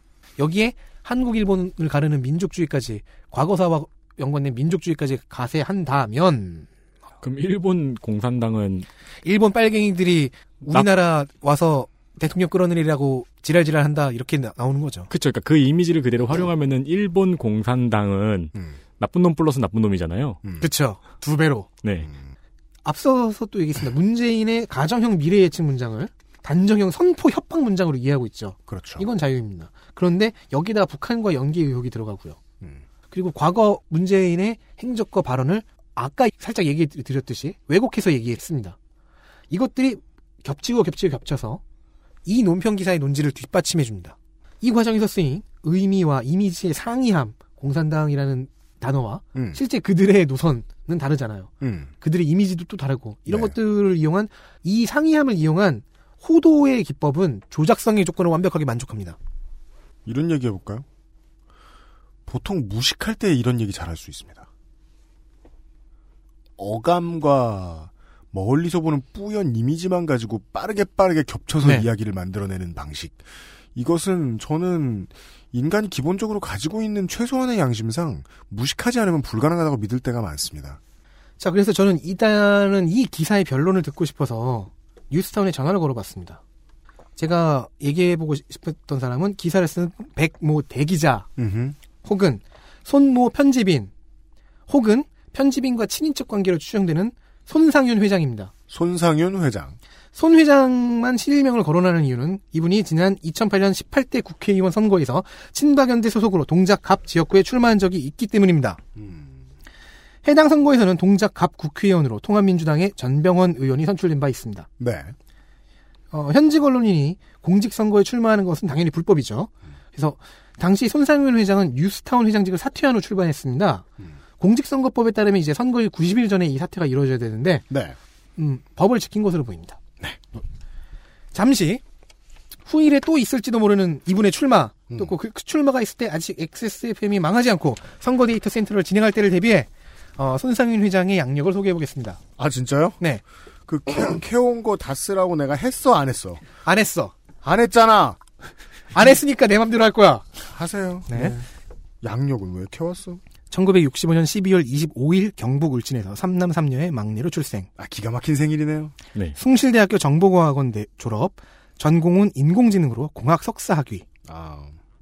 구십삼년부터 구십육년까지 부천대학 겸임교수, 구십칠년이라고 하는 때도 있고 구십팔년이라고 하는 때도 있는데 어쨌든 석영전자 대표이사를 구십팔년까지 지내십니다. 야, 스물여덟 살부터 교수를 하셨어요. 겸임이지만. 그러다가 구십팔년부터 정치와의 접점이 생깁니다. 음. 당시 우루과이 라운드를 비롯한 농산물 시장 개방이 있었죠. 어, 우리 농산물 직거래 시스템을 국내 최초로 개발했다고 주장하십니다. 음. 이천삼년 식의학 언론인 메디팜 뉴스를 창간했고 음. 다음해 이천사년에는 뉴스타운을 창간해 대표이사가 됩니다. 음. 이천칠년 지만원 박사가 시스템 미래당을 창당할 때 아, 씨미당 중앙당 사무총장과 서울시당 위원장을 맡으며 정계에 데뷔합니다. 아, 굵직굵직하네요. 그러게요. 하지만 당의 대선 후보인 지만원 씨가 지만원 예비 후보, 후보가 음. 이명박 후보의 어머니가 일본인이며 이상득 씨와는 친형제가 아니라 이복형제라는 발언에 병역기피 의혹까지 같이 제기했다가 선거법상 허위사실 공표로 피소되어 실형을 선고받습니다. 음. 집행유예였나? 팔 개월의 집행유예 붙었나 그랬을 겁니다. 네. 어, 그래서 피선거권은 잃어버렸어요. 이런 얘기만 듣고 있으면 허위사실 공표와 관련된 법은 참 있어서 좋구나라는 생각도 드네요. 어, 시스템 미래당은 덩달아 공중분해. 아, 시스템이. 네. 공중분해했어요. 이천칠년은 손상윤 씨에게 사실 매우 바쁜 해입니다. 네. 이 당이 생겼다 날아간 것 외에도 음. 한국인터넷미디어협회 부회장과 한국인터넷언론인협회 회장에 취임하기도 했습니다. 나한테 뭐 쪽지 하나 안 오던데? 현재 이런 협회는 뭐예요? 현재 두 협회의 홈페이지나 인터넷상 기록은 찾기가 어려운데요. 아, 네. 다행히 한국인터넷미디어협회의 기록은 한국어 위키백과에 좀 남아있습니다. 음. 위키백과에 따르면 현 사대 회장은 변희재 씨이며 어머 우리, 협회의, 회, 우리 협회의 회장님이셔? 네. 협회의 성격은 뉴라이트 계열의 인터넷 언론 모임입니다. 아. 우린 안 껴주네요. 음. 창립일은 이천칠년 이월 팔일이고요. 즉 창립됐을 때의 부회, 부회장이었다는 거죠. 어, 십년 넘었어요. 근데 이 진술을 약간 정황상 모순이 좀 의심돼서 해명을 듣고 싶었는데 손상윤 씨 본인이 이천칠년 대선에서 음. 무소속 이회창 후보의 대외특보 부팀장으로 활동했다고 얘기하면서 음. 뉴라이트 측으로부터 정치 테러까지 당하는 이라는 워딩을 썼기 때문입니다. 어, 해석하면 이거죠. 자해했다. 이천칠년 당시 부회장, 내가 뉴라이트인데 부회장 아니셨나. 음. 내 죽탱이를. 자 어쨌든 이천칠년 바쁜 이천칠년 한나라당 경선에서는 박근혜 후보 특보로 바쁘네요 진짜. 대선 본선에서는 이회창 후보 상임 특보로 활약한 겁니다. 어, 아내분은 유재석 씨의 사촌 누님으로 손상윤 씨는 유재, 유재석의 사촌 매형이 됩니다. 이게 가장 유의미한 프로필이에요. 하지마. 너무 굵직굵직해. 음. 우리가 알기엔. 네. 어, 서로 천안 매형이라 부르는 것으로 보입니다. 페이스북에 가족사진 가끔 올리시더라고요. 그렇군요. 자, 이천칠년 대선에서 일하게 되면서 음. 이미 뉴스타운 회장을 그만둔 상태였는데 음? 이대로 이천팔년 총선에 출마한 것으로 보입니다. 아하. 뉴스타운은 손상윤 회장의 인터뷰, 선거운동 등을 집중 보도하면서 어 이때 폭행이었나 아니면 기물파손이었나를 당하신 음. 뭐 그런 것 보도도 있었어요. 음. 열심히 전 회장님의 유세 지원에 나섰으나 음. 낙선. 음. 손상윤은 는 다시 뉴스타운으로 돌아옵니다. 으흠. 총선 당시 후보 포스터는 아직 뉴스타운 겸 메디팜 뉴스의 사무실에 붙어 있습니다. 아 그래요? 그건 왜 붙여놓은 거예요? 자랑스러운 거래요, 저희. 네, 과거 영광. 음. 자 이후 뉴스타운과 메디팜 뉴스의 운영에 전념한 것으로 보이며 특히 이분이 관심이 있었던 분야는 오일팔 진실규명. 어 그러니까 북한군 특수부대가 광주에 있었다는 주장이 사실임을 입증하는데. 예, 사력을 쓰고 계십니다. 아, 그 진실규명이에요? 옛 동지인 어, 지만원 박사와 비슷하죠. 네. 요즘은 탄핵반대 집회에 가끔 모습을 나타내셨으며 친인척으로 추, 추정되는 촌, 손상 B 편집인 역시 뉴스타운의 유튜브 채널인 뉴스타운 티비 등을 통해 탄핵반대 여론을 대변하는 중입니다. 음, 진짜 열심히 사셨네요. 이런 거를 몇십 명, 몇백 명을 한다는 건 대체 뭐 하는 짓이에요? 선거 데이터 센트럴. 저는 이런 분들을 만나 뵙고 좀 이야기를 나누고 싶었기에 전화를 한 것인데요. 전화는 어느 젊은 남자분이 받으셨습니다. 음. 이분은 엑스에스에프엠이, 뭔, 엑스에스에프엠이 뭔지는 잘 몰랐지만 네. 어, 하고 싶은 취재의 내용을 이메일로 먼저 보내달라고 본인의 이메일 주소를 말해주셨습니다. 아 친절한 응대 감사합니다. 이 이메일 주소로 토대로 알아낸 사실은 전화 응대를 하신 분이 뉴스타운과 메디팜 뉴스 소속의 황모 기자라는 것뿐이었습니다. 음. 제주시 교육지원청 교육장이신 황모 교육장과 동명이인이셨고요. 그렇습니다. 지구상에는 어. 어, 두 분의 고오환 씨가 계세요. 최소. 자, 제가 그런 걸 알고. 그래서 저는 이제 황 기자의 메일로 그 정중하게 취재 요청을 보냈으나 음. 아직까지 답신이 없습니다. 네, 메일함에 저희 메일을 넣어주셔서 감사합니다. 먼 발치에서나마 음. 뉴스타운의 존재를 확인하고 싶어서. 네. 그리고 백 대기자님 혹시 볼 수 있을까 음. 싶어서. 왜냐면 빅 기자니까 멀리서도 잘 보일 거 아니에요. 공릉동에 위치한 사무실로 무작정 찾아갔습니다. 네. 며칠 전이에요. 네. 늦잠을 잔 탓에 이제 해가 질 무렵에야 도착했지만. 걸어갔냐? 아니야. 보드 타고 갔냐? 그렇지 않아. 갔는데. 동부간선로를 보드를 타고 이렇게 가지고. 사무실에 네. 사람이 있었어요. 아, 계셨어요? 네. 맨 처음에 도착했을 때 없었는데 저녁 드시고 계셨나 봐요. 네.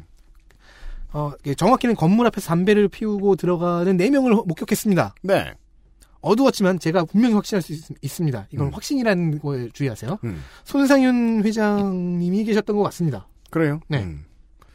젊고 안경 낀 남자는 아마도 황 기자였을 것이고요. 음. 남자 셋에 여성, 여자 한 명 이렇게 해서 음. 총 네 명이었습니다. 음. 하지만 여기까지입니다. 이분들은 사실상 취재를 거부한 것이니까 음. 제가 무작정 말을 걸어서 아니 기사를 쓴 백 대기자님을 소개시켜달라고 조르는 거 이거 좀 큰 결례입니다. 네. 뭐, 뭐 메이저 회사들은 결례를 저지르는데 그 사람들이 그나마 좀 덜 결례인 이유는 그 회사가 어딘지 알거든요. 인터뷰이들이. 우리를 몰라. 네. 저희들은 결례다라고 판단하고 취재 안 하기로. 그래서 사무실 사진만 찍고 왔습니다. 그렇습니다. 그지만 결례지만 사무실 사진은 찍고 왔어요. 네. 엑스에스에프엠 미디어 센터보다는 작았습니다. 그렇습니다. 좀 네. 작았어요. 네. 대단한 사실을 알고 왔어요. 회장님까지 있는데 우리 자, 사무실이 더 크다. 그러면은 다시 정리를 해보죠. 작성자를 결국 만나지 못한 뉴스타운의 기사로 돌아가 보겠습니다. 음. 이 기사에 담긴 정보 중에는 문재인의 과거 행적을 뭔가 이상한 것을 덧붙여서 네. 북한에 물어보자가 김정일의 제가로 바뀌고 미국과 이야기해서 북한 먼저 가겠다를 무조건 북한으로 무작정, 가겠다. 일단은 네. 무조건 북한으로 간다로 바뀌고 네. 여기에 거짓이 가능성이 매우 높은 중국인 유학생 가세 스토리가 있고요. 거짓이 아닌 정보와 합리적인 의심에서 출발은 했는데 거짓일 가능성이 되어버린 제이알총련 스토리가 들어가 있죠. 음. 이게 후자의 경우가 가장 흥미로워요. 일베 게시물과 이걸 기사화한 글로벌 디펜스 뉴스의 기사의 단기 이 레벨에서는 가짜뉴스의 범주가 아니었어요. 할 수 있는 의심? 네. 용인될 수 있는 추정? 얘기할 수 있는 팩트? 네, 이런 네. 것들이 있었는데 하지만 어느 대기자께서 이를 자신의 논평에 활용하기 위해 끌어와 축약하고 뭔가를 덧붙이시면서 이 정보의 조작성이 생겨버립니다. 음. 의도성은 가득하죠. 그게 논평 기사니까요. 네네. 이 과정에 어떤 정치적 음모나 언론 공작 기법이 숨어 있는 것 같아 보이진 않습니다. 한 언론인이 자기의 주장을 펼치기 위해 근거를 끌어오다가 생긴 실수 정도로 짐작이 됩니다. 네. 공산당은요? 실수죠. 실수죠. 음, 네. 알겠습니다. 아니면 이렇게도 해석할 수 있을까요? 누구나 할 수 있는 확증 편향의 오류. 공산당, 일본 공산당, 나쁜 놈들. 음. 혹은 소문의 법칙. 루머의 메커니즘이 작용했을 가능성도 있죠. 음. 이런 식일 수도 있어요. 제이알총련은 일본 극좌파인 혁마르파와의 관계가 의심된다. 그렇다면 일본에는 공산당도 있다는데 혹시 혁마르파와 공산당은 같은 좌파니까 북한 및 조총련과 관계가 있지 않을까? 있지 않을까? 있지 않겠어? 있겠지? 있겠네? 있네. 있다니까. 음. 이것도 가능한 가설이죠. 네.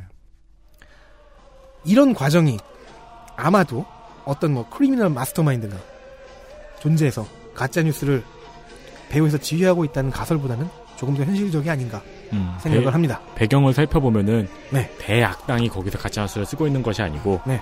이런 식으로 실수나 아까 첫 번째처럼 잘못된 발전 방향이라든가 네. 이런 것 때문에 생긴 것은 아니냐. 그렇게 이 두 가지의 사례를 갖고 왔습니다. 여기까지 올까? 여기까지. 네. 오늘의 이야기는 여러 했습니다.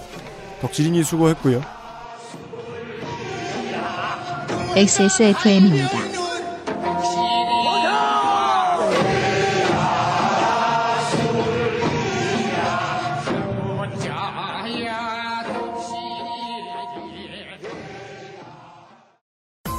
십 분으로는 부족합니다.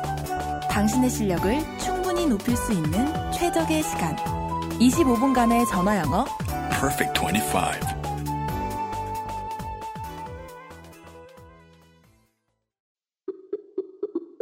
내 인생의 육 개월이 그냥 날아가 버렸어. 한국인 가게에서 일했지. 퇴근하면 집에 그냥 있었지. 친구도 못 만들고. 워킹 홀리데이 진짜 별로야. Um, excuse me. Why don't you call Perfect 이십오? 뭐? Perfect 이십오. 그래서 뭔데 그게? Perfect 이십오 English phone call service. 이거 말하는 거야? 퍼펙트 이십오 닷컴? Oh, you got it right. 전 세계에서 가장 많이 팔리는 노트북 브랜드? 글로벌 판매율 일 위 레노버. 지금 바로 엑스에스몰 전용 특가에 구매하세요. Lenovo, for those who do.